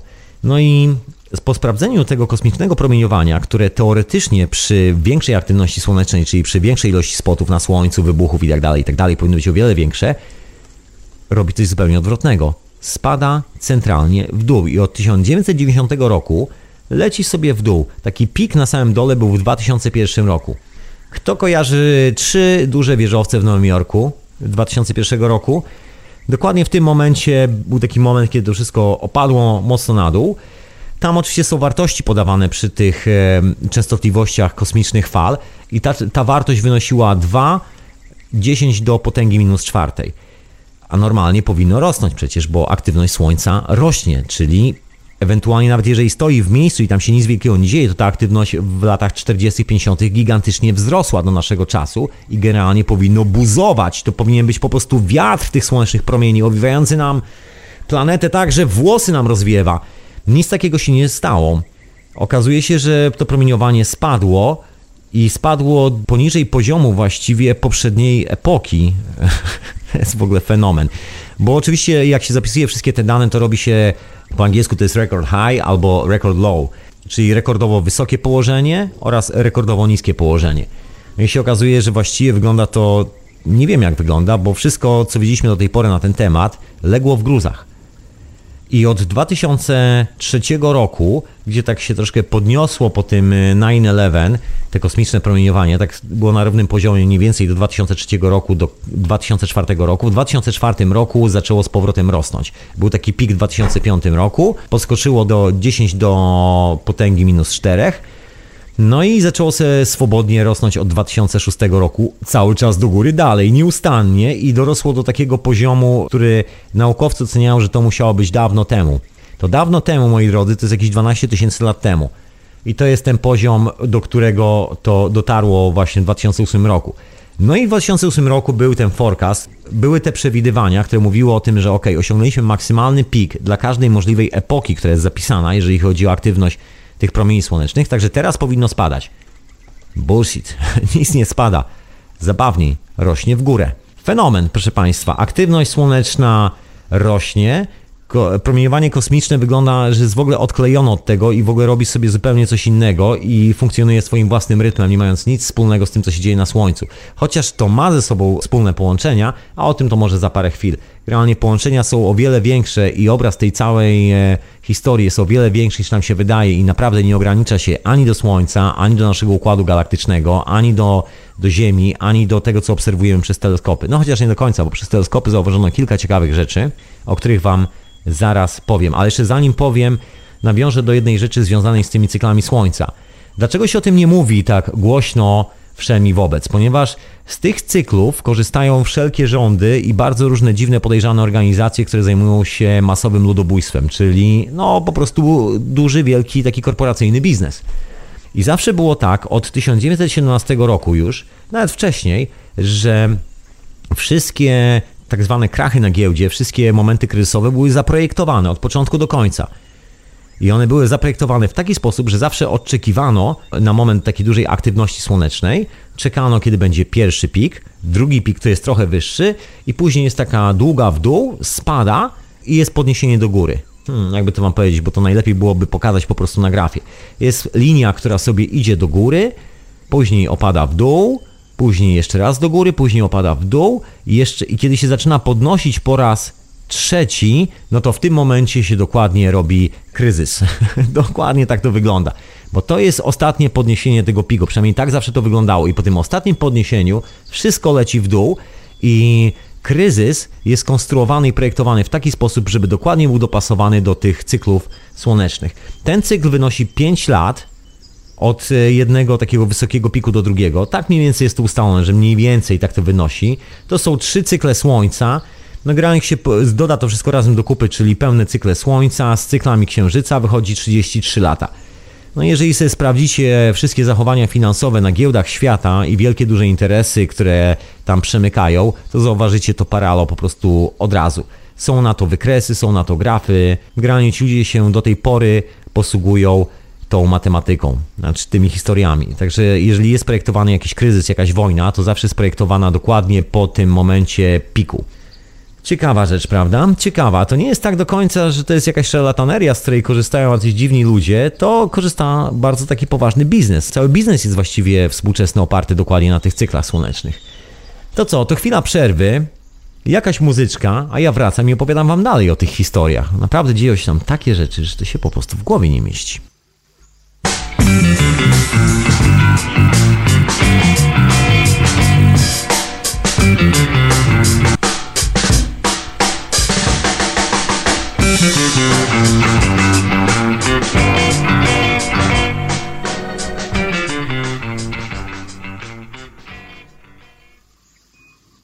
Dzisiaj chyba jestem e, mistrzem pomyłek i przejęzyczeń. Oczywiście chodziło o 11 września. Anyway, wybaczcie mi to zmieszanie, wstrząśnięcie. No i taka ciekawostka a propos tego tematu związanego ze Słońcem, no bo jak wspomniałem e, o tych plamach na Słońcu, no to się okazało, że wyszły z tego jeszcze większe, tak powiem, klocki, jeszcze większe zamieszanie i jeszcze większa niewiadoma. Bo okazało się, że o ile plam zaczęło przybywać, to w ostatnim czasie promieniowanie słoneczne zaczęło maleć. I to tak dosyć mocno maleć. Ja podejrzewam, że ktoś na wysokich stołkach wie o co chodzi z tą radiacją słoneczną. To widać po roślinach, to widać po globalnym ociepleniu, po wielu innych rzeczach dookoła, po tym jak nam się próbuje czasami też projektować życie. Jeżeli obserwujemy, jak te banki się ustawiają do tego, żeby ugryźć nasz portfel, no to widać od razu, że te skoki na nasze portfele są robione w bardzo specyficznych momentach czasu i przestrzeni, tak bym to nazwał. Bardzo specyficznych. Anyway, ale wróćmy do tych cyklów, bo z tymi cyklami jest w ogóle bardzo ciekawa historia. Jest to też związane chociażby z horoskopem, moi drodzy, czyli z cyklem takim astronomicznym, który obejmuje tam 10 tysięcy lat, 12 tysięcy lat do i tak dalej, i tak dalej, do końca świata, od początku świata. Jeżeli weźmiemy sobie taki cykl astrologiczny i przyłożymy go do tych wszystkich naszych danych naukowych, to wyjdzie nam, że dokładnie rok e, lwa to było 10 tysięcy lat temu do 8 tysięcy lat temu, przed narodzeniem tak zwanego Chrystusa. Później był rak, czyli kolejne 2000 lat, kolejne 2000 lat, kolejne 2000 lat, kolejne 2000 lat i doszliśmy do tego momentu, w którym jesteśmy teraz. Czyli początek wieku wodnika dokładnie. To jest ten moment mniej więcej. 2000 anno domini. No, oczywiście nie można tego tak ustawić konkretnie na jeden punkt, że to się wydarzyło tylko i wyłącznie w jednym momencie, coś wybuchło, błysnęło i to był właśnie ten specjalny moment. To się dzieje cały czas, to jest moment po prostu przejścia z jednego znaku do drugiego. I żeby było zabawnie, jeżeli sobie rozrysujemy to jako spirale, czyli mamy pierwsze raz, dwa, trzy, cztery, pięć, sześć znaków na samym dole i drugie sześć znaków na górze tego okręgu i sobie go rozsuniemy, zrobimy z tego spirale, to zauważymy, że to wszystko idzie w dół, następnie na górę, następnie sportem wraca w dół, następnie sportem pnie się do góry i tak cały czas, tworząc taką bardzo charakterystyczną spiralę. I każdy segment tej spirali, każdy ten osobny moment trwa około 2000 lat. Tyle wiemy, czyli generalnie jeden e, kompletny cykl przypada, taki planetarny, w którym my normalnie funkcjonujemy jako planeta, tak zwany cykl precesyjny, przypada nam plus minus jakieś 25 tysięcy lat. Cykl na początku się zwiększa, później się zmniejsza. On nie jest taki idealny do wyliczenia, bo prędkość całej ekliptyki, po której leci nasza planeta, cała nasza galaktyka, cały ten kawałek kosmosu też się wlicza w te wszystkie obliczenia. I wiadomo, że jak się startuje ten ruch w wolnym miejscu, to tego czasu jest więcej, to jest na przykład 2200 lat, a jeżeli dochodzimy do samego centrum, gdzie wszystko przyspiesza, no to wiadomo, że to jest troszkę mniej niż 2000 lat, także się rozciąga albo kurczy. No ale mniej więcej ustalono to na około 25 tysięcy lat, taki pełny cykl i my dokładnie, wygląda na to moi drodzy, jesteśmy idealnie po przekroczeniu połowy tego cyklu. Jesteśmy w tym momencie największej transformacji. Kolejne transformacje, znaczy inne transformacje się dzieją jakieś 12 tysięcy lat za nami, a kolejna, która jest przed nami, wydarzy się dokładnie za kolejne 12 tysięcy lat. To będzie 14-tysięczny rok Anno Domini, jeżeli Anno Domini się uchowa do tego czasu.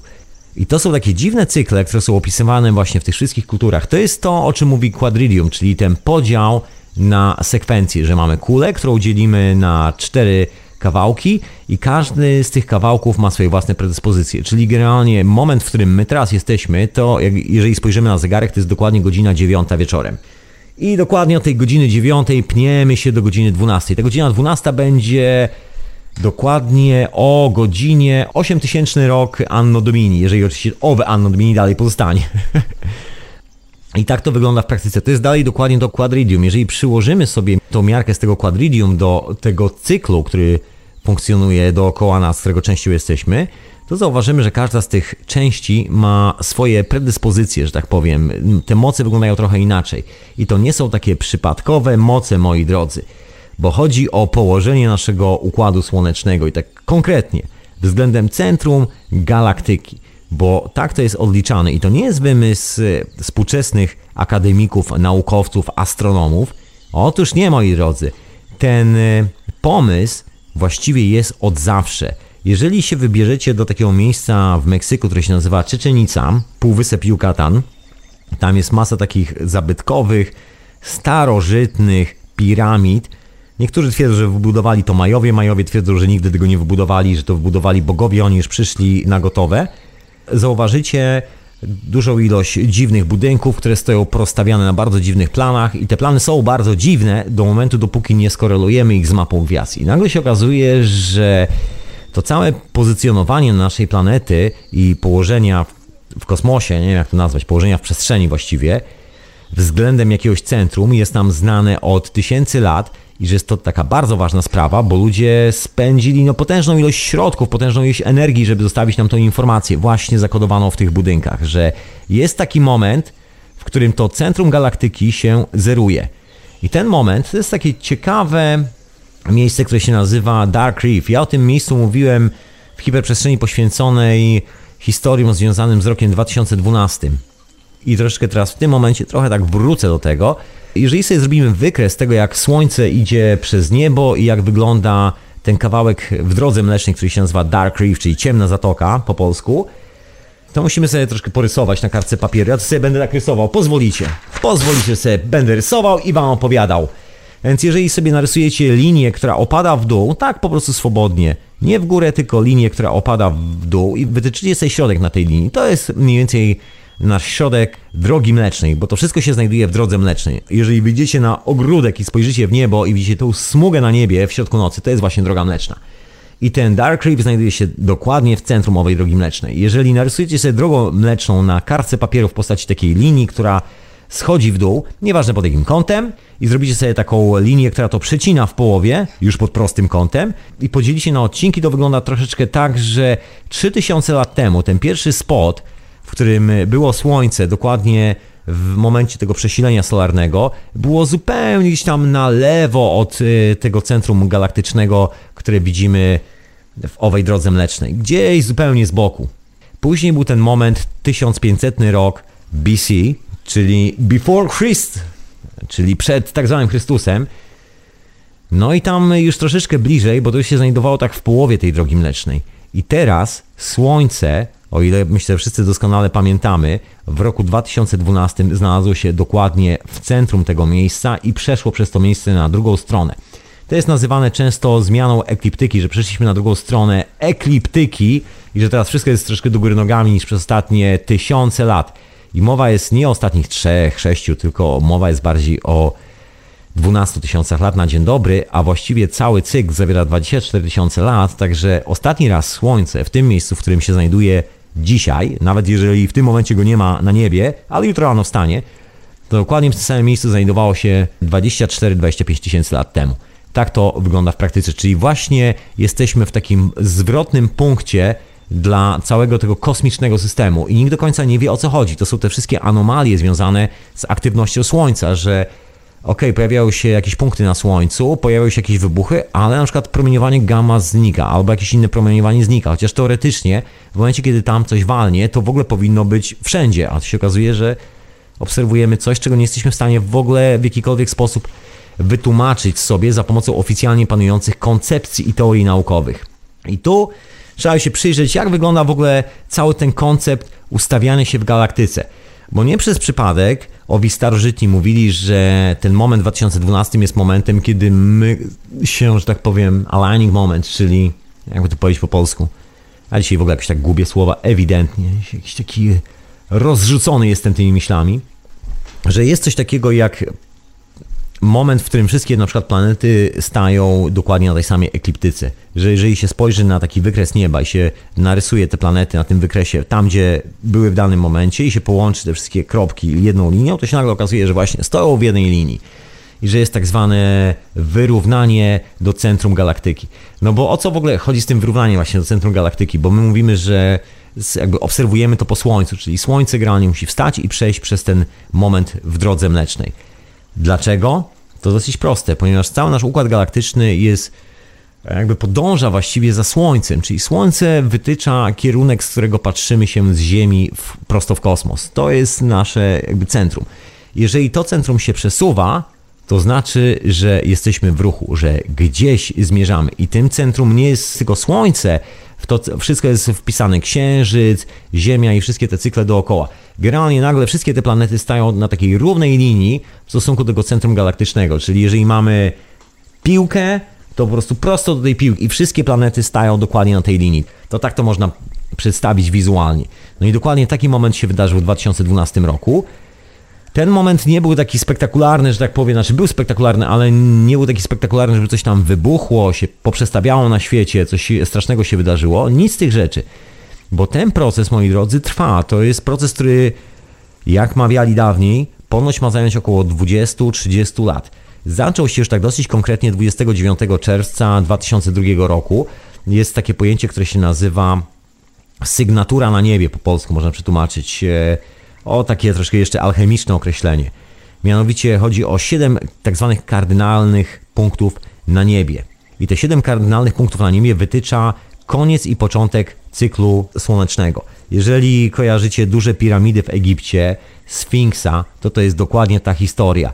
To się nazywa sygnatura na niebie i siedem kardynalnych punktów oraz słońce Oriona. Dlaczego się nazywa Słońce Oriona? Bo to jest moment, kiedy konstelacja Oriona staje dokładnie w tym miejscu, że jest dokładnie na tej linii prosto do centrum galaktyki, do tego czegoś dziwnego, o czym Wam za chwilę powiem.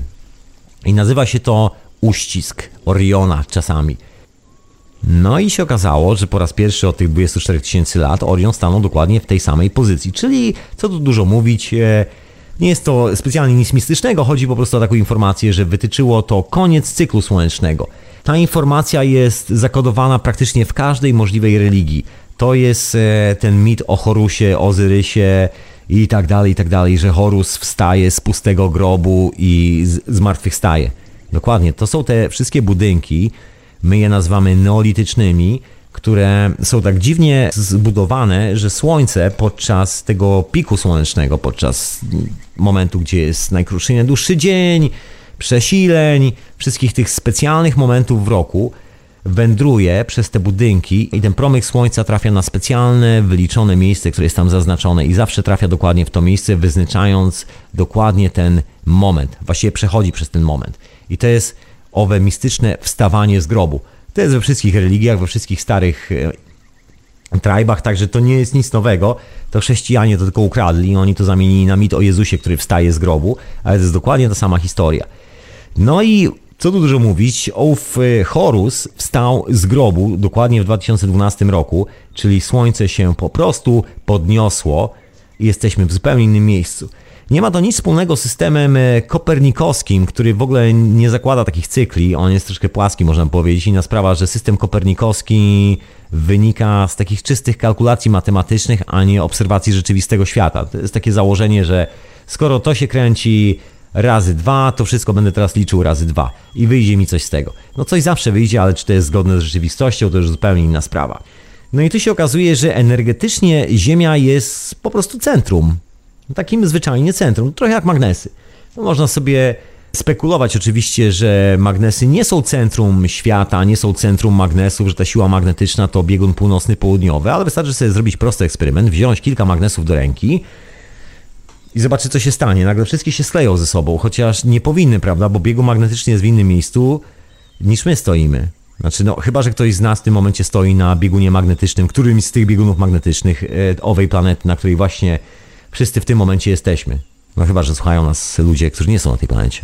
Też jest to możliwe. Anyway, no i jak się okazuje, magnesy są po prostu samo, można powiedzieć, wystarczalne. Same sobie definiują e, te centrum. I się okazuje, że to nie tylko magnesy, po prostu w magnesach to widać najlepiej, bo one się przyciągają tak dosyć solidnie i ten ruch jest widoczny dla nas. Natomiast pozostała część przyrody jest tak troszkę przez nas traktowana na zasadzie, a nie chce mi się zwracać na to uwagi, nie chce mi się przyglądać, na pewno czegoś takiego tam nie ma. Się okazuje, że jest zupełnie odwrotnie. Właściwie ten e, cykl, to przyciąganie, ów magnetyzm i to specyficzne zachowanie, które mówi jasno i wyraźnie, że każdy przedmiot, każda istota żywa jest centrum swojego własnego kosmosu, jest prosto przed nami. Właściwie każdy jest w stanie to zaobserwować, bo to się dzieje dokładnie wszędzie. Taka historia. I ta sygnatura tak zwanych e, planet, bo to też się nazywa sygnaturą planet, ja tu w ogóle się muszę pani astrolog zapytać, bo w astrologii jest bardzo dużo informacji na ten temat, ja nie jestem takim specem od tego. Generalnie ma też swoją inną dodatkową nazwę. E, nazywa się doktryna sygnatury i to jest termin używany w astrofilozofii, czyli takiej filozofii, która traktuje wszystko bardzo holistycznie. Chodzi o Rudolfa Steinera, tu się nie będę w tym momencie rozbijał na wątki. Wkleję wam linki pod audycją, także zapraszam serdecznie. Rudolf Steiner, czyli wielki fan Goethego, był wielkim fanem takiego podejścia, był wielkim badaczem, jeżeli chodzi o robienie eksperymentów i potwierdził to właściwie w taki sposób, że no ciężko to przewrócić, nawet do dzisiaj. Nikomu się jeszcze nie udało, właściwie wszystkie eksperymenty, które są robione przez oficjalną naukę, tylko i wyłącznie potwierdzają owe eksperymenty na plus. No i o co w ogóle chodzi z tą dotkryną sygnatury? Te wszystkie połączenia w kosmosie między nami są czymś naturalnym, stałym i funkcjonują nieustannie. Tą e, Dotkryną sygnatury jest na przykład jabłko, kiedy je przekroimy. I szlaczek, który wytycza planeta Wenus, wędrując po nieboskłonie przez ten swój cały rok dookoła Ziemi, jak sobie to wyrysujemy, no to powstaje nam taki pentagram. No i jeżeli weźmiemy ten wyrysowany pentagram, który się wziął z obserwacji ruchów planet, ciał niebieskich po naszych sferach i obok położymy rozkrojone jabłko, to się nagle okazuje, że ups, mówimy dokładnie o tym samym, że jabłko posiada tak zwaną dotkrynę sygnatury Wenus albo sygnaturę Wenus. No i generalnie jest to widoczne w każdym żywym organizmie na tej planecie. Po prostu to jest odbicie tego połączenia, tego połączenia kosmosu, który gdzieś jest daleko poza nami, niedotykalny, wręcz tylko obserwowalny przez teleskopy, a tej materii, która tutaj definiuje część naszej rzeczywistości. I to jest właśnie owa sygnatura planet. Te sygnatury spotyka się w wielu innych miejscach. Przyjrzyjcie się na owoce, moi drodzy. Przyjrzyjcie się na tak zwane na układy tańców planet na niebie, bo to się nazywa taniec na niebie też czasami. To są te wszystkie ciekawe wzorki, które są wytyczane właśnie kiedy następują koniunkcje planet, ile one tych obrotów robią dookoła Ziemi z takiej troszkę innej perspektywy patrzenia sobie posprawdzacie z owocami, zobaczycie, które rośliny mają jakie sygnatury. I tak się też sadzi rośliny, tak się w ogóle dba o rośliny, bo normalne jest to, że jak roślina ma sygnaturę Wenus, no to trzeba ją sadzić w momentach, kiedy Wenus jest albo najbliżej, albo najdalej Ziemi. Trzeba to już sobie wszystko zsynchronizować. No i dokładnie o tym mówi owa sygnatura planet, moi drodzy. Tutaj na Ziemi to jest właściwie takie centrum kosmosu, bo to jest potwierdzenie tego konceptu, że to jest centrum, bo obserwujemy te wszystkie sygnatury z Ziemi, nie z kosmosu. I one nas dotyczą tylko wtedy, kiedy jesteśmy tu na Ziemi. Kiedy sadzimy tą roślinę gdzieś nie wiadomo gdzie w kosmosie, to ona za bardzo, no nie wiem, czy chce rosnąć, czy nie chce rosnąć, nikt jej tam nie sadzi. One są dedykowane do tej planety. Wyrosły na tej planecie, tu się pojawiły, razem z nami i wszystkie są elegancko podłączone niczym system specjalnych anten do całego kosmosu dookoła nas, do drogi mlecznej, do tego centrum galaktycznego, do wszystkich planet w naszym układzie słonecznym, bez dwóch zdań. I podłączone w taki sposób, że automatycznie ustawiają się w pozycji centrum owej galaktyki. Tadam! Taka ciekawa historia, prawda? Gdzie to centrum jest? Y, A tymczasem jakaś muzyczka, moi drodzy. Jakaś muzyczka, bo tak się zagadałem o tych sygnaturach planet.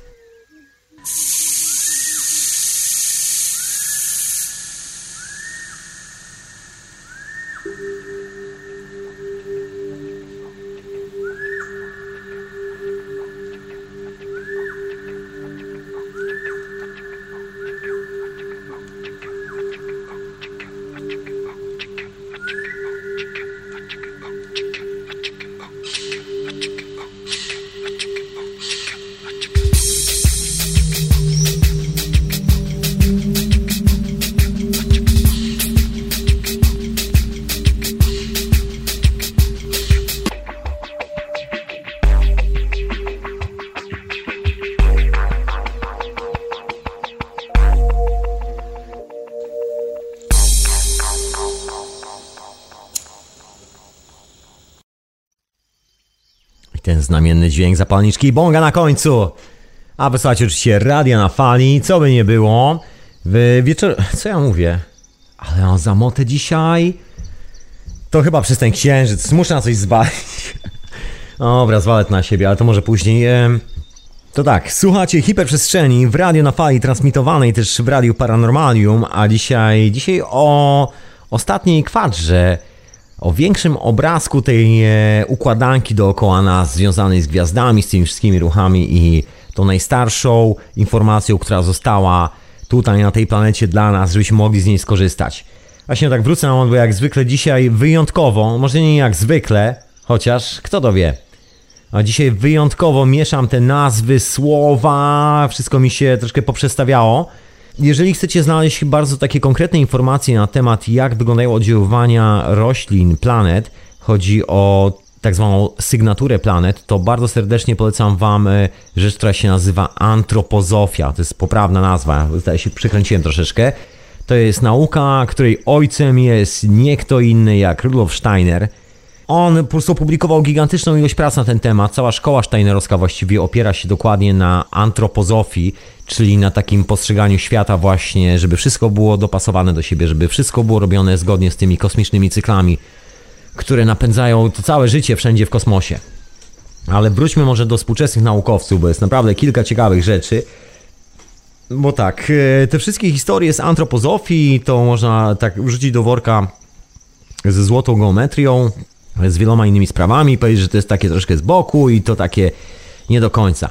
Ale jeżeli się przyjrzymy na kosmos i to już od takiej bardzo naukowej strony, czyli od tych tak zwanych, jak naukowcy nazwali, czarne dziury, a chodzi po prostu o ładunki plazmy w kosmosie, więc są to absolutnie żadne czarne dziury, czarne dziury nie istnieją, no chyba, że w głowie człowieka, który czarną dziurę wymyślił, on musiał mieć no, chyba największą czarną dziurę w głowie, Chodzi o te ładunki plazmy, które się przemieszczają przez e, cały kosmos. My to widzimy jako takie rozładowania potężne na zdjęciach z Hubble'a robione w różnych spektrach, różnych pasm, podczerwieni, radiacji i innych takich. No i naukowcy śledzą te, jak to nazywają, czarne dziury, czyli te ładunki elektrostatyczne, które się poruszają po całym kosmosie. No i szczególnie śledzą je w samym tak zwanym centrum owej e, naszej galaktyki czyli takiej spiralnej, takiego zawijasa spiralnego. Wygląda to troszeczkę jak francuskie ciasto zawinięte do środka z rodzynkami. Rodzynki przedstawiają planety, a ta spirala przedstawia ten ruch owego zjawiska plazmowego, czyli tej energii, jak ona podąża do samego centrum. No i od pewnego czasu naukowcy tam śledzą sobie te centrum owej e, galaktyki, do której należymy. My tam jesteśmy gdzieś na obrzeżach tej galaktyki.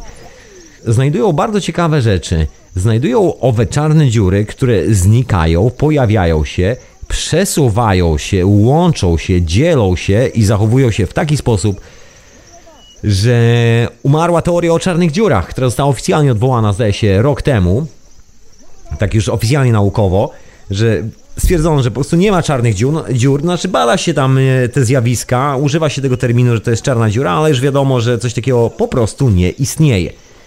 No ale mniejsza o nazewnictwo i terminologię i dyplomy, co widzimy na tych teleskopach? Widzimy obiekty, które się łączą, dzielą, zachowują się dosłownie jak komórki pod mikroskopem, jeżeli chodzi o oddziaływanie. I widać jeden specyficzny pattern w tym oddziaływaniu, mianowicie to, że wszystkie te ładunki, które tam dziwnie się zachowują, ściąga dokładnie w jedno konkretne miejsce. Zauważono to miejsce i nawet je opisano i znaleziono i to wszystko jest opublikowane No i widać, jak te wszystkie oddziaływania tutaj e, ściągają tą całą energię do centrum. Tam jest nawet wyliczone, że to mniej więcej jest jakieś 8 km na godzinę mknie, czy nawet na sekundę taka chmura gazu, jakieś takie kosmiczne, zawrotne prędkości, które w ogóle są ua, nie wiadomo skąd. Nam, nam to ciężko już objąć wyobraźnią. No i zauważono jeszcze jedną ciekawą historię przy tym wszystkim, że oddziaływania na przykład korony magnetycznej, jak to się nazywa, Słońca, tych, tych tak zwanych wyładowań koronalnych na Słońcu, czyli tych rozbłysków, idealnie pokrywają się z ilością tak zwanych czarnych plam na Słońcu. I to tak jeden do jeden. Pokrywają się latami, pokrywają się datami, pokrywają się w każdy możliwy sposób, słuchajcie. I nikt nie jest w stanie skumać, o co w tym wszystkim chodzi. Dawniej pokrywały się, no tak jeden do jednego można powiedzieć, teraz to się zaczęło troszeczkę jakoś przesuwać w dziwny sposób. Tak trochę jakby jedne sprawy szły na lewo, drugie trochę na prawo, jakby się tak trochę rozjeżdżały. I wygląda to dokładnie tak jak z tym obrazem naszego centrum galaktyki, gdzie naukowcy myśleli, że wszystko jest stałe, że jest jakiś wielki wybuch, który to wszystko rozsadza do końca. I się okazuje, że jest zupełnie odwrotnie, nie ma żadnego wielkiego wybuchu, właściwie ściąga wszystko do środka. Jest taki wielki wir, który, który nas przyciąga wszystkich, przyciąga całą tą energię, coś się, się tam robi i tam się robi coś niesamowitego. I zauważono, że te wyładowania na Słońcu są związane z tymi ruchami w centrum galaktyki. Może brzmi troszkę egzotycznie, ale ciekawa sprawa, prawda? Bo w sumie coś jest oddalone od nas gdzieś jakieś miliardy, jak niektórzy twierdzą, lata świetnych i zanim jakakolwiek informacja dotrze do nas, to minie tam gigantyczny kawałek czasu, wszystko się zmieni, ślad po tej cywilizacji zaginie i tak dalej, i tak dalej. A tu się okazuje, że nie do końca, że właściwie wszystko się dzieje tu i teraz i wszystko się dzieje w sumie w czasie rzeczywistym. I nie chcę być za bardzo inaczej, że te oddziaływania właściwie dzieją się natychmiast.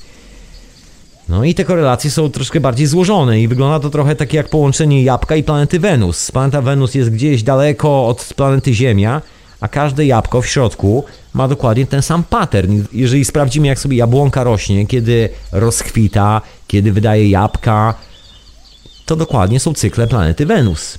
Owa sygnatura planet. Tadam, ciekawa historia, prawda? Nagle tutaj wszystkie te wątki zaczynają się powoli dosyć mocno zbiegać w jedno. No i właśnie co, co z tą chmurą plazmy gdzieś tam w kosmosie, która gna, która przez naukowców nazywana jest czasami czarną dziurą. Okazuje się, że ona nie ma żadnego promieniowania gamma. Czyli generalnie kolejne zagadkowe zagadnienie, że jest coś, co widzimy, ale właściwie to coś nie istnieje jako materia w ogóle nam znana. To są zdjęcia tych e, czarnych dziur, jak to nazywają i tak dalej, ale to są takie zdjęcia wymyślone na komputerze za pomocą tak, połączenia różnych takich dziwnych spektrum. Nie do końca oddaje nawet to, jak to wygląda w praktyce. To właściwie niewiele oddaje, poza tym, że no, my swoje wyobrażenie jakoś tam opakowaliśmy w coś tam i po prostu z tego wysunęliśmy jakiś tam wniosek. I nagle się okazuje, że chmura naładowanych ładunków jest, a promieniowanie gamma znika i nie ma go. I to są te zmiany w naszym układzie słonecznym, a zmian jest masę i właściwie nikt nie wie skąd się biorą. Przynajmniej dawniej nie wiedziano skąd się biorą, teraz już mniej więcej się troszeczkę zaczynamy w tym łapać. Zaczynamy wracać do takiej prawdziwej wiedzy naszych przodków, że te zmiany wszystkie są ze sobą połączone. I jak w dowcipie prawie, że okazuje się, że te trzęsienia Ziemi, aktywność słoneczna, wszystkie historie wykazują coś, co się w nauce nazywa antykorelacją. Kiedy aktywność rośnie, promieniowanie maleje. Tłumacząc na ludzki, okazuje się, że Słońce i to całe promieniowanie, które stamtąd idzie, tak naprawdę nas ochrania przed tym promieniowaniem kosmicznym, które jest wszędzie dookoła, w całej galaktyce. Galaktyka jest zanurzona w tym promieniowaniu po same uszy. I to Słońce odpowiada za wyprodukowanie takiego pulsu dodatkowego, tak zwanej antykorelacji, czyli zrobienie czegoś na podobieństwo fali stojącej, żebyśmy mogli sobie spokojnie na tej planecie funkcjonować. Takie cykle. Depresja, recesja są dokładnie z tym związane. Tak banki sobie to projektują. I to można sobie po prostu sprawdzić, w zależności od ilości tych plam na Słońcu. Jeżeli jest, aktualnie zdaje się chyba jest 120 i dalej rośnie, jakoś tak. I nikt do końca nie wie, kiedy ten pik zacznie opadać, który z tych pików aktualnie będzie ostatni, także widać chyba nawet po świecie wielkiej finansjerzy, że oni też sobie przygotowali jakieś wojenki, przygotowali sobie jakieś roszady na świecie, żeby jeszcze pookradać wszystkich tych, których się jeszcze okraść da. I tak czekają na ten moment, kiedy będzie to trzecie uderzenie, kiedy będą przekonani, że zaraz ta krzywa pójdzie w dół, że mogli wywo wywołać kolejny kryzys i obarczyć tym kryzysem najbiedniejszych ludzi na świecie, że to przez tych biedaków ci bogaci po prostu mają takie problemy, nie mogą robić tej swojej ekonomii. Tak, tak, ale ciekawe rzeczy dzieją się też na planetach dookoła Ziemi. To w ogóle Wenus jest taką planetą, która mi się troszkę chodzi po głowie, także dzisiaj kilka słów o Wenus. No więc Wenus zwolniła, znaczy cały ruch Wenus po kliptyce dookoła Słońca zwolnił, natomiast, żeby było zabawniej, atmosfera Wenus przyspieszyła dookoła planety, czyli planeta sama w sobie wiruje szybciej, ale dookoła Słońca już zasuwa troszkę wolniej. Jest jeszcze kolejna sprawa z tą planetą Wenus, która jest naprawdę zagadkowa i tu nas cofa do takich legend naszych przodków, bardzo, bardzo, bardzo dalekich legend. Mianowicie okazuje się, że ten znak, kiedy Wenus jest widoczna nawet jeszcze w ciągu dnia na niebie, jest takim bardzo jasnym punktem, jest informacją, która funkcjonuje w jakichś bardzo starych legendach, bo właściwie normalnie Wenus przez ostatnie 12 tysięcy lat właściwie nie była, nie było możliwości zobaczenia w taki normalny sposób, jak my teraz widzimy. Wenus była takim słabowicie świecącym punkcikiem na niebie i ciężko było odróżnić ją od innych planet. I teraz w momencie tej transformacji widać Wenus idealnie. I to jest coś, co zostało w tych starych legendach, że pewne planety nagle są bardziej widoczne i powinniśmy zwrócić na nie bardzo mocną uwagę. Dzieje się w ogóle dużo różnych rzeczy z wieloma planetami. Uran zmienia pola magnetyczne i pojawia się zorza polarna w ciągu dosłownie 10 dni potrafi się zmienić cała konstrukcja w ogóle planety praktycznie, czyli przebiegunować. Zabawne. 10 dni. I to nie jest kwestia globalnego ocieplenia wywołanego fabryką, która stoi gdzieś tam na Ziemi. Nie, nie, nie ma nic z tym wspólnego. To po prostu gdzieś na Uranie, gdzieś się zmieni pole magnetyczne w ciągu raptem 10 dni. I nikt nie wie skąd. Sztormy na Saturnie wzrastają, Pluton jest coraz cieplejszy, Neptun też zmienia klimat. Były takie dramatyczne zmiany klimatu między 1996 rokiem a 2002, jeżeli chodzi o Neptuna. I nikt tak naprawdę nie wie o co chodzi. Nikt w ogóle nie wie, co to jest w ogóle ten Neptun. To jest taka zagadkowa planeta. Kolejna planeta to Mars, też globalne ocieplenie, słuchajcie, malejące lodowce i trzęsienia Ziemi oraz zmiany w polu magnetycznym. Dokładnie ta sama historia. Jupiter, dramatyczne zmiany. Słuchajcie, zmieniły się częstotliwości rezonansów planety, bo każda planeta ma swój rezonans, czyli jeżeli włączymy urządzenia nasłuchowe, to słyszymy to jako szum. No i się okazuje, że drastycznie się zmienił ten dźwięk, który wydaje planeta z siebie. Sygnał jest w ogóle głośniejszy oprócz tego, oprócz tego, że się zmienił oczywiście, w ciągu jednego roku. I właściwie też nikt nie wie, co to jest ten Jupiter i co tam się tak naprawdę dzieje. My widzimy taką kulkę na teleskopach, nic więcej. No coś się dzieje, słuchajcie. W poprzek naszego układu słonecznego i to coś naprawdę grubego i widać jak po prostu idzie i ryje po tych wszystkich planetach i to tak konkretnie ryje po tych planetach. To nie jest taki dowcip, to są zmiany, które właściwie Normalnie nauka twierdziła, że to są takie cykle, które nam obejmują tysiące lat. Nie, no jasne, te cykle obejmują tysiące lat, ale jak się okazuje, te cykle dzieją się w ciągu dosłownie dni i kilku lat, a nie tysięcy lat. I to jest ten moment. Właśnie ten jeden zagadkowy moment, w którym my aktualnie się znajdujemy. To jest moment, kiedy ta sygnatura planet, wszystko to się zebrało razem do kupy i okazuje się, że nasze położenie, jeżeli chodzi o nasz cały układ słoneczny, to miejsce, z którego to wszystko obserwujemy, jasno i wyraźnie wysyłam sygnał, że właśnie zakończył się jeden cykl słoneczny, taki bardzo długi cykl.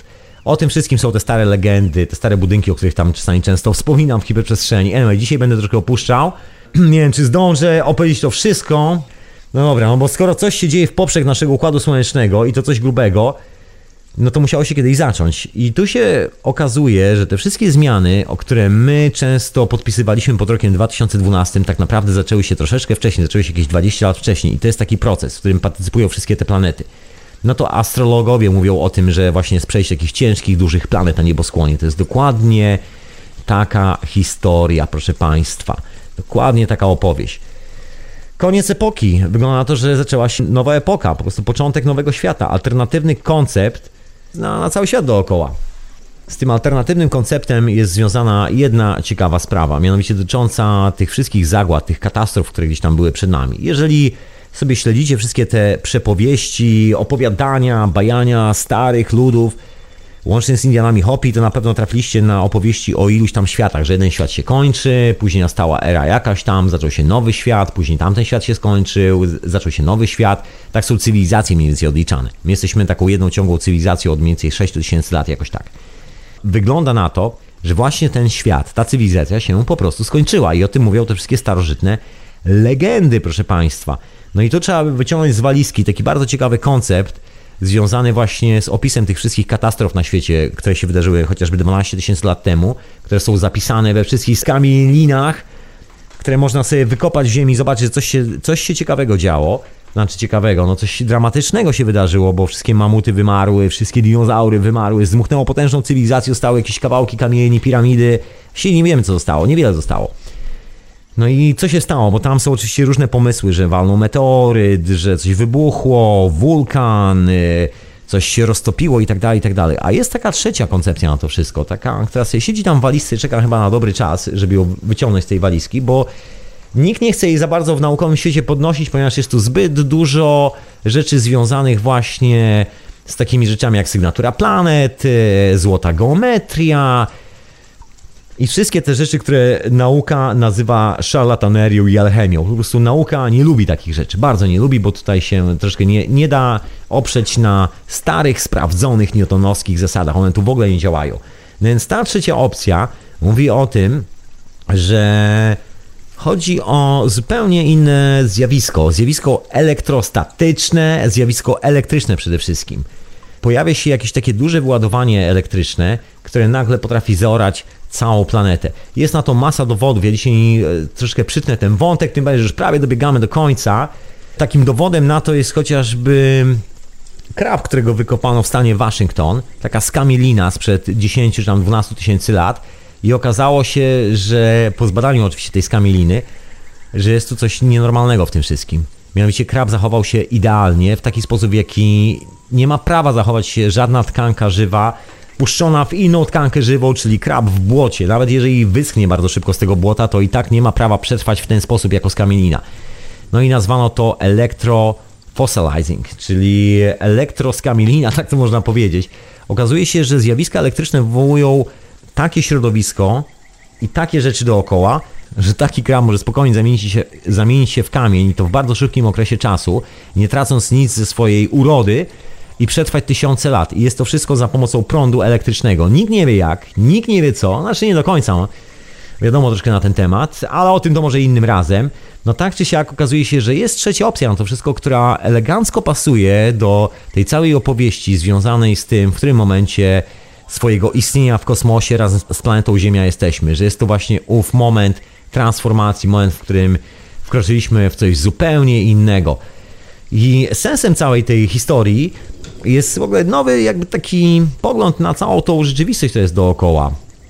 Bo widzimy powtarzające się paterny i widzimy jednoznacznie, że jesteśmy częścią tej materii, tego powtarzającego się paternu nieustannie dookoła nas.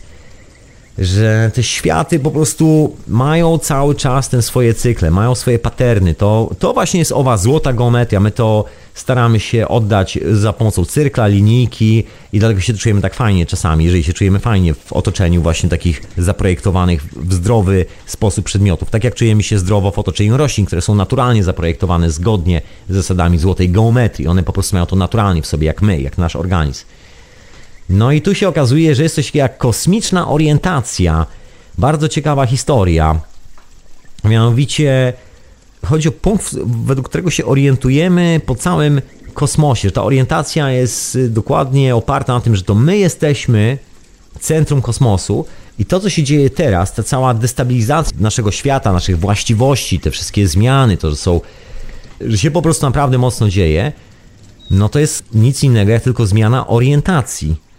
Naszej orientacji w tej całej przestrzeni dookoła. Czym jest ta nasza właściwie orientacja? Nasza orientacja to jest nasza intencja oraz nasza wiedza.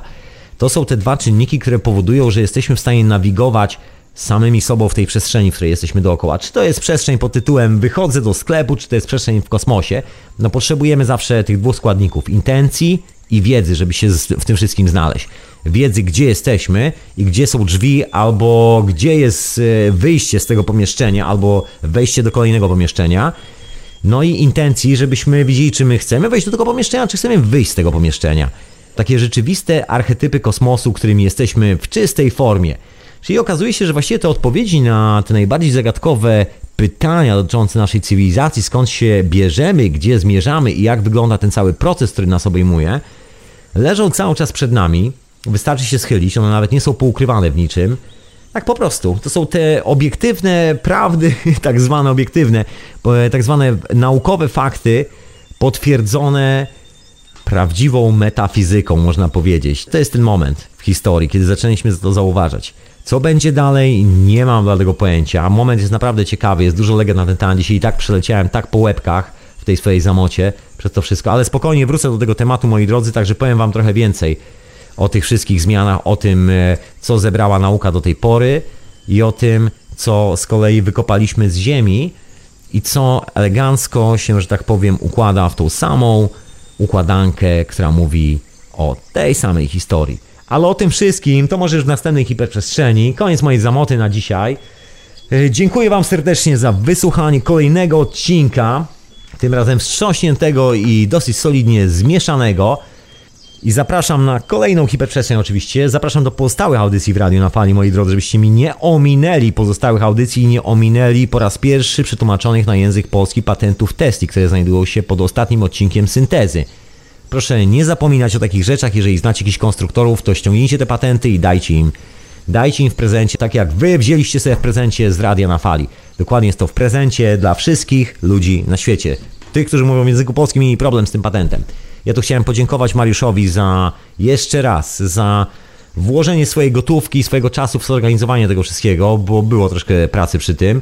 Także love, wielkie dzięki, a wy moi drodzy zasuwajcie po te patenty testy, jeżeli coś dubiecie. Tam są wszystkie te dodatkowe informacje, które, żeby było zabawniej, też są połączone dokładnie z tym wszystkim, o czym tu dzisiaj próbowałem opowiedzieć, z tą całą kosmiczną orientacją, z tym jak my się dostrajamy tym swoim własnym rezonansem do tego kosmosu, jak to wszystko wygląda. Ale o tym wszystkim to może w następnej już e, hiperprzestrzeni. A tymczasem zapraszam Was na wieczorową porę. Dzięki jeszcze raz wielkie za wysłuchanie tego zamotanego odcinka. Chciałem pozdrowić jeszcze przy okazji wszystkich mecenasów Radia na Fali, którzy wsparli Radio na Fali w poprzednim miesiącu. Pisano kochani. Wielkie dzięki. Przepraszam wszystkich tych, e, którzy z, z Was, którzy wspieracie radio za pomocą polskiego konta. Te dane zawsze ściekają troszeczkę później, także zawsze, zawsze trzeba trochę mu poczekać. Ja też muszę mu czekać. Ale tak czy siak, dzięki wielkie Aldono, Katarzyno, Macieju, Krzysztofie, Dariuszu, Mateuszu, Rafale, Grzegorzu, Rafale, Macieju i Patryku. Peace and love, panowie i panie oczywiście. Wielkie dzięki za wspieranie radia. Pozdrawiam was bardzo serdecznie. Pozdrawiam w ogóle wszystkich słuchaczy, łącznie z słuchaczami radia Paranormalium, którzy też słuchają hiperprzestrzeni. Peace and love, kochani. Zapraszam na kolejną hiperprzestrzeń. I tam postaram się już troszkę bez zamoty opowiedzieć dalej tą część historii. Kurczę, miały być cztery odcinki, miały być quadridium. A to się tak rozciąga jak zwykle. No trudno, takie życie po prostu, takie życie. Zatem do usłyszenia następnym razem. Słuchaliście hiperprzestrzeni w radionafali.com